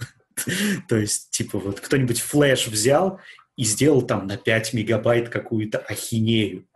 И, и, и все месяцы ее обсуждают. Господи, боже мой, вот это чувак, типа, сайт дня где-нибудь там.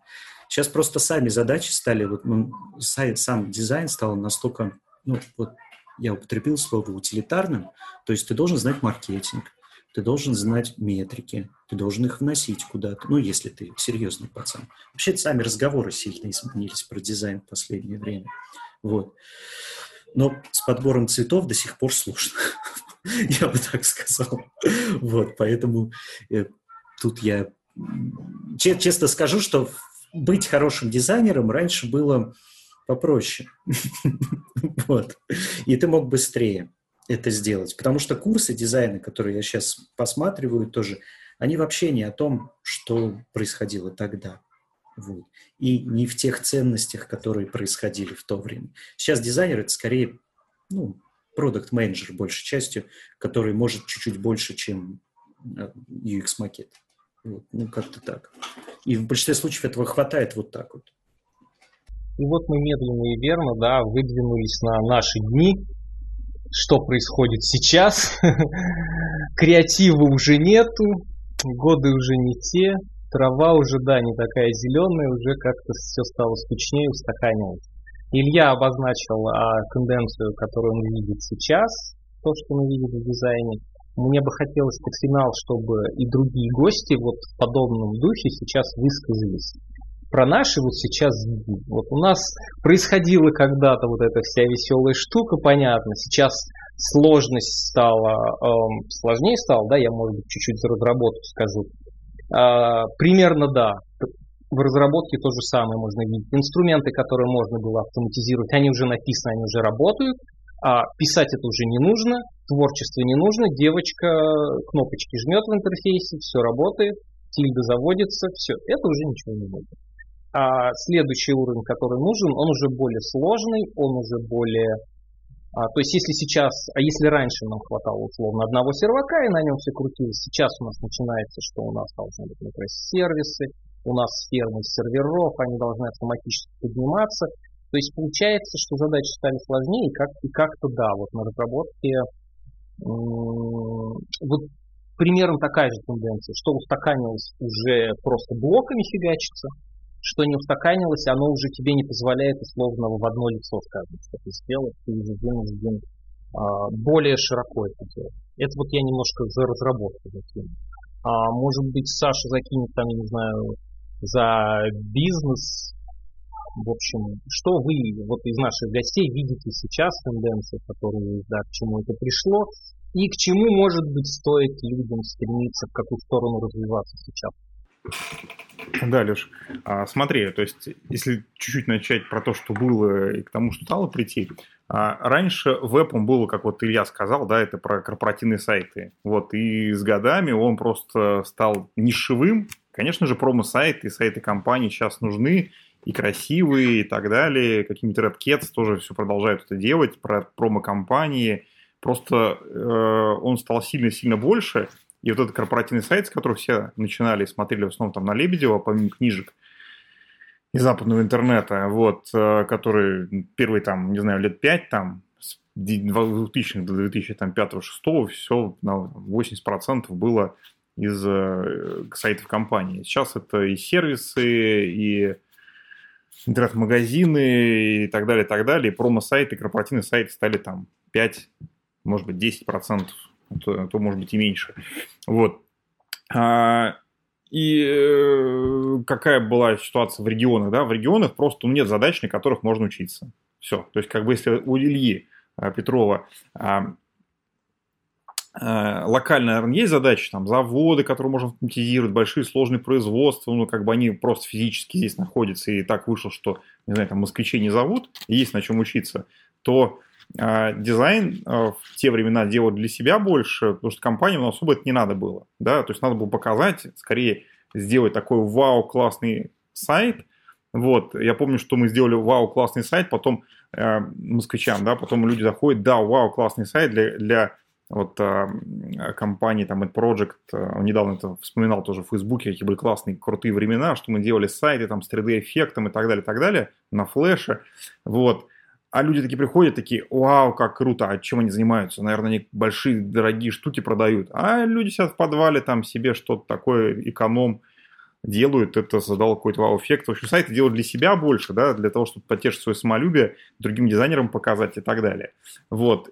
И э, мы, с своей стороны, вот, вот так вышли в Москву, завязавшись там с АДВ, чтобы выйти за нашего такого маленького, там, не знаю, озерца в более высок, большое, скажем так, там, не знаю, море, а Денис там на глобальном рынке сейчас находится в Большом океане, да, и ты, у тебя меняется уровень мышления, по большому счету, уровень задач, которые перед тобой ставят, и ни одна компания в здравом уме, находясь там в Москве, имея деньги, а, не экономия, да, то есть нормальные компании не экономят, они хотят зарабатывать.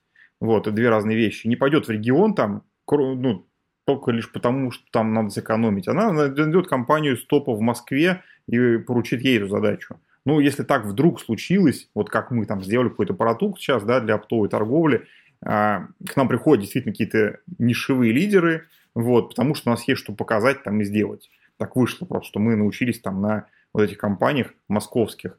И в вебе, ну, большому счету, люди а, находятся там вот внутри МКАД, и как бы, ну, смысла нет даже, как бы, если говорить, компания за МКАДом, ой, все, до свидания и так далее, да. Вот сейчас э, больше идет глобализация, я думаю, что с ковидом она только ускорится, все вернутся в регионы, не надо будет никуда там ездить, э, мотаться там на встречи, ради одной-двух встреч приезжать в Москву, лично там знакомиться, все в основном как бы... Э, точнее, больше предположено такой удаленной работе. Я думаю, что люди просто из мегаполисов, из этой суеты, которая есть, а, часть из них большая переедет там в свои регионы там базирования, все это в другие какие-то форматы придет более привычные. Но в любом случае в Москве туса, в Москве э, была, да, сейчас как после этого будет непонятно, вот, ты можешь больше быстрее прокачаться, потому что есть люди вокруг, и в любом случае определяет тебя то, с кем ты общаешься, как часто ты общаешься, до какого уровня там обсуждения, мышления э, есть, помимо тех задач, которые тебе поручают, это тебя развивает. И ты можешь там за год пройти путь, который другие люди за 10 лет не проходят. И никогда, может быть, не пройдут. Вот поэтому понятно, что надо э, иметь тусу, иметь людей, знакомых там и так далее, вот идти к этому. Вот. С э, текущей ситуацией, да, что все конференции сейчас в онлайне, и поэтому регионы тоже, ну, не так сильно отличаются теперь от Москвы, потому что тот же там, не знаю, Риф и Кибы, кто там проходит сейчас все вот эти конференции, которые идут, они все идут в формате онлайн, и не надо прям вот обязательно туда ехать, там какие-то гэпы, вот эти, они все стали сильно меньше. Вот. Но по сути... Да. Вот. А, но в любом случае определяет нас тот уровень задач, который есть, и если выбирать, да, и, и сейчас, тем более, выбирать те компании, которые так сложилось, что есть в регионе, и какие-то вот такие микро точки для сборки есть э, компании, людей, которые двигают. То есть в Самаре была своя тусовка с дизайнеров, сейчас есть много продуктовых компаний в Самаре, в Ульяновске есть много продуктовых компаний, в других городах тоже много есть продуктовых компаний, которые, по сути, развивают. И вот такие какие-то локальные там оазисы, не знаю, локальные места, они будут только сейчас увеличиваться в своих размерах. Вот, и глобализация, думаю, идет, будет, будет идти быстрее и быстрее, то есть люди не будут там, у москвичей будет больше понимания, что надо нанимать людей удаленно, не, не, не, не занимаясь какой-то релокацией, делая какие-то локальные такие офисы, которые сейчас как грибы открываются и будут дальше открываться еще быстрее. Вот, я думаю, что вот с точки зрения развития личного там дизайнеру, программисту и так далее, надо искать, есть ли местные компании, уровни, которые его будут развивать до какого-то момента, вот, потом и релацироваться, вот. А, это, наверное, такой путь. Вот, а клиентов, да, понятно, что надо искать там компаниям, руководителям, директорам, те, которые тоже будут ну, какой-то новый уровень выводить. Вот. Находясь на местном рынке, самарском, там, да, то есть мы тоже понимали в какой-то момент, что ну, задач просто нет, и ты как бы на них не вырастешь. Ты просто будешь делать одно и то же, постоянно и так далее, и так далее. Поэтому в свое время какие-то такие решения с франшизой, еще с чем-то там приняли себя, от чего-то отказав, отказавшись там от своего бренда и так далее, длительное время работать там под брендом АДВ, выпуская под их брендом, под идеей какие-то определенные там проекты, но мы делали для того, чтобы развиваться, какой-то вот выбраться из своего вот этого маленького озерца, посмотреть, что есть, приезжать к клиентам, смотреть, как они мыслят, какие их задачи, и они совершенно там на порядок просто отличаются у нас. Вот, то есть на порядок отличается мышление, вот. А компании, которые глобально работают, там, находясь в центре в Самаре, их там, ну, единицы, та же Кувалда, например, сейчас вот на каком-то уровне работает, там находится топ-3 по DIY рынку.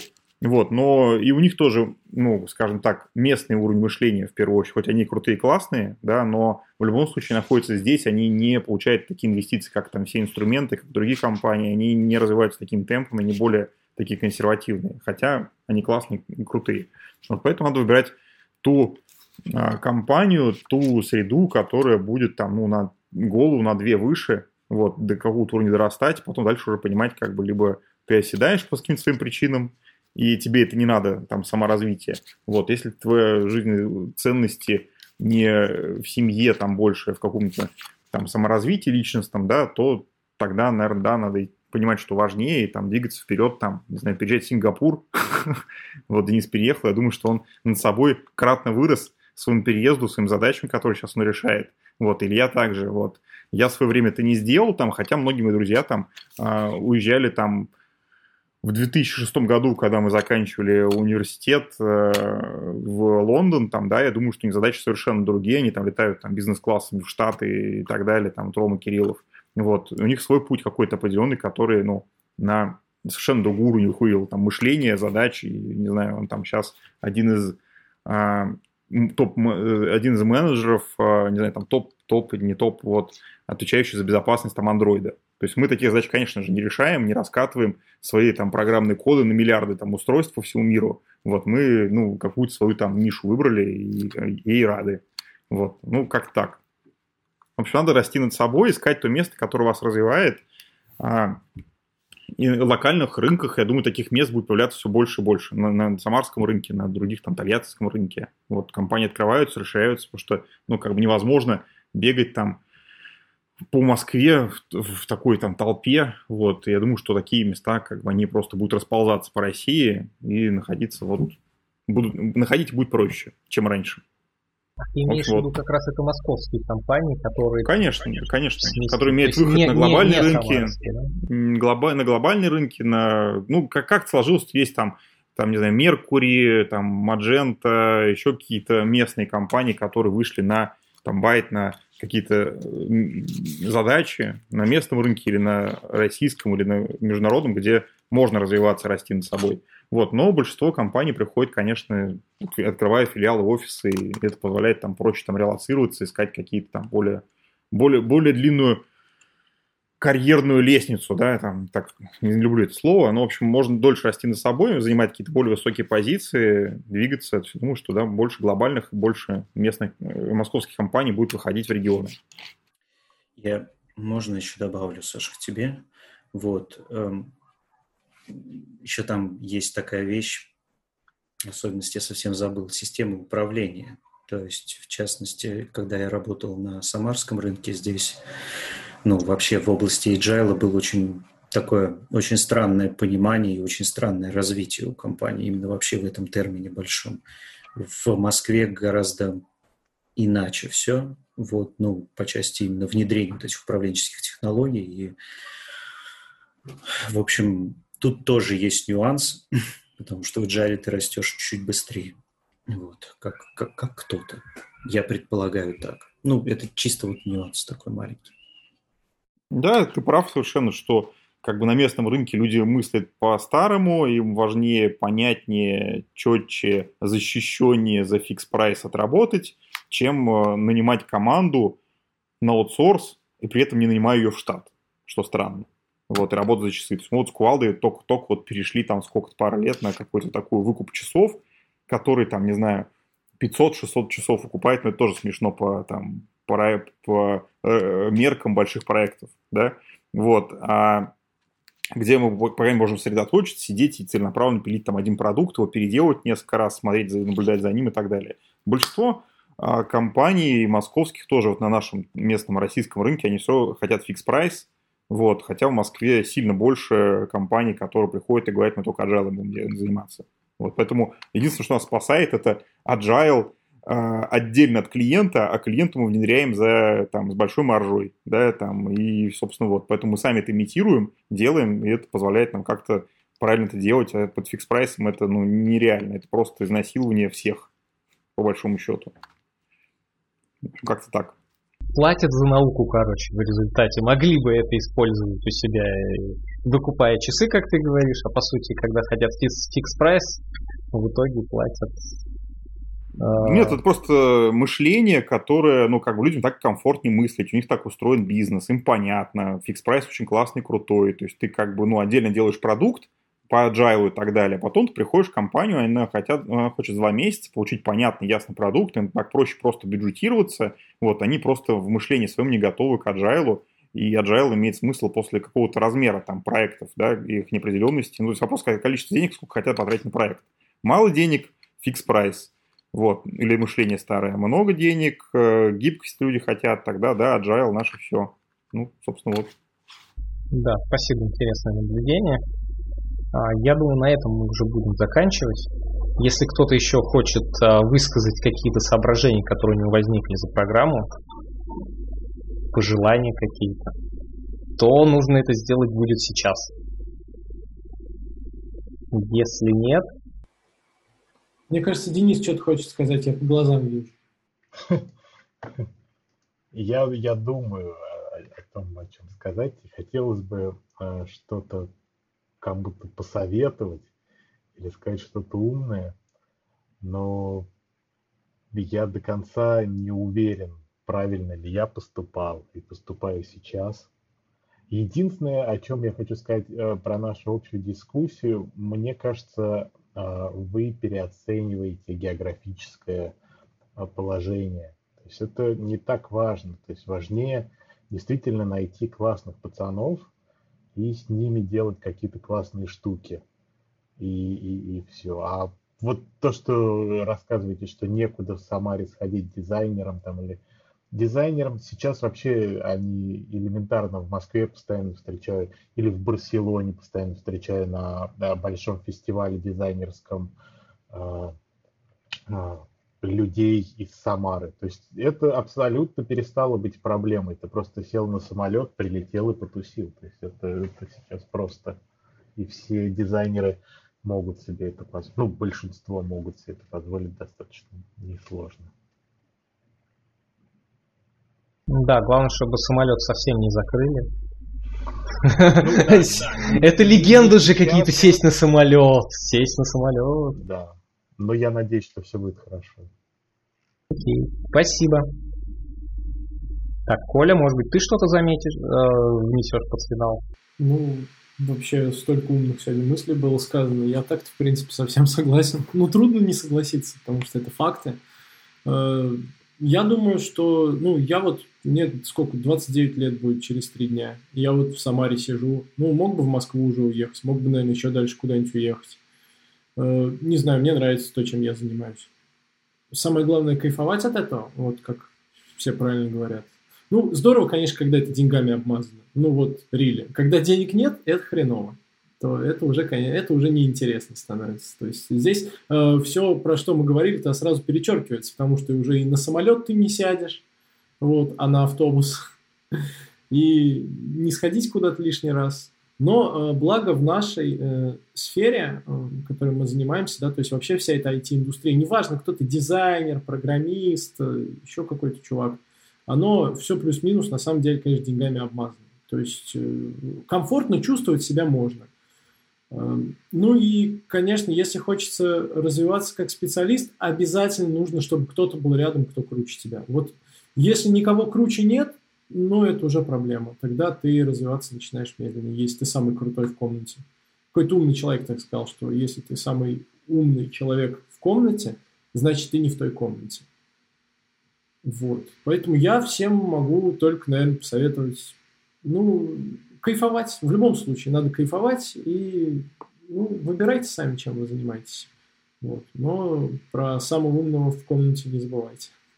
Да, короче, делать так, как завещала старая школа, которую мы сегодня слышали, что мы делали это в свое удовольствие, мы, нам это нравилось, мы кайфовали, у кого-то сложилось так, у кого-то по-другому, но в целом мы делали то, что нам нравилось.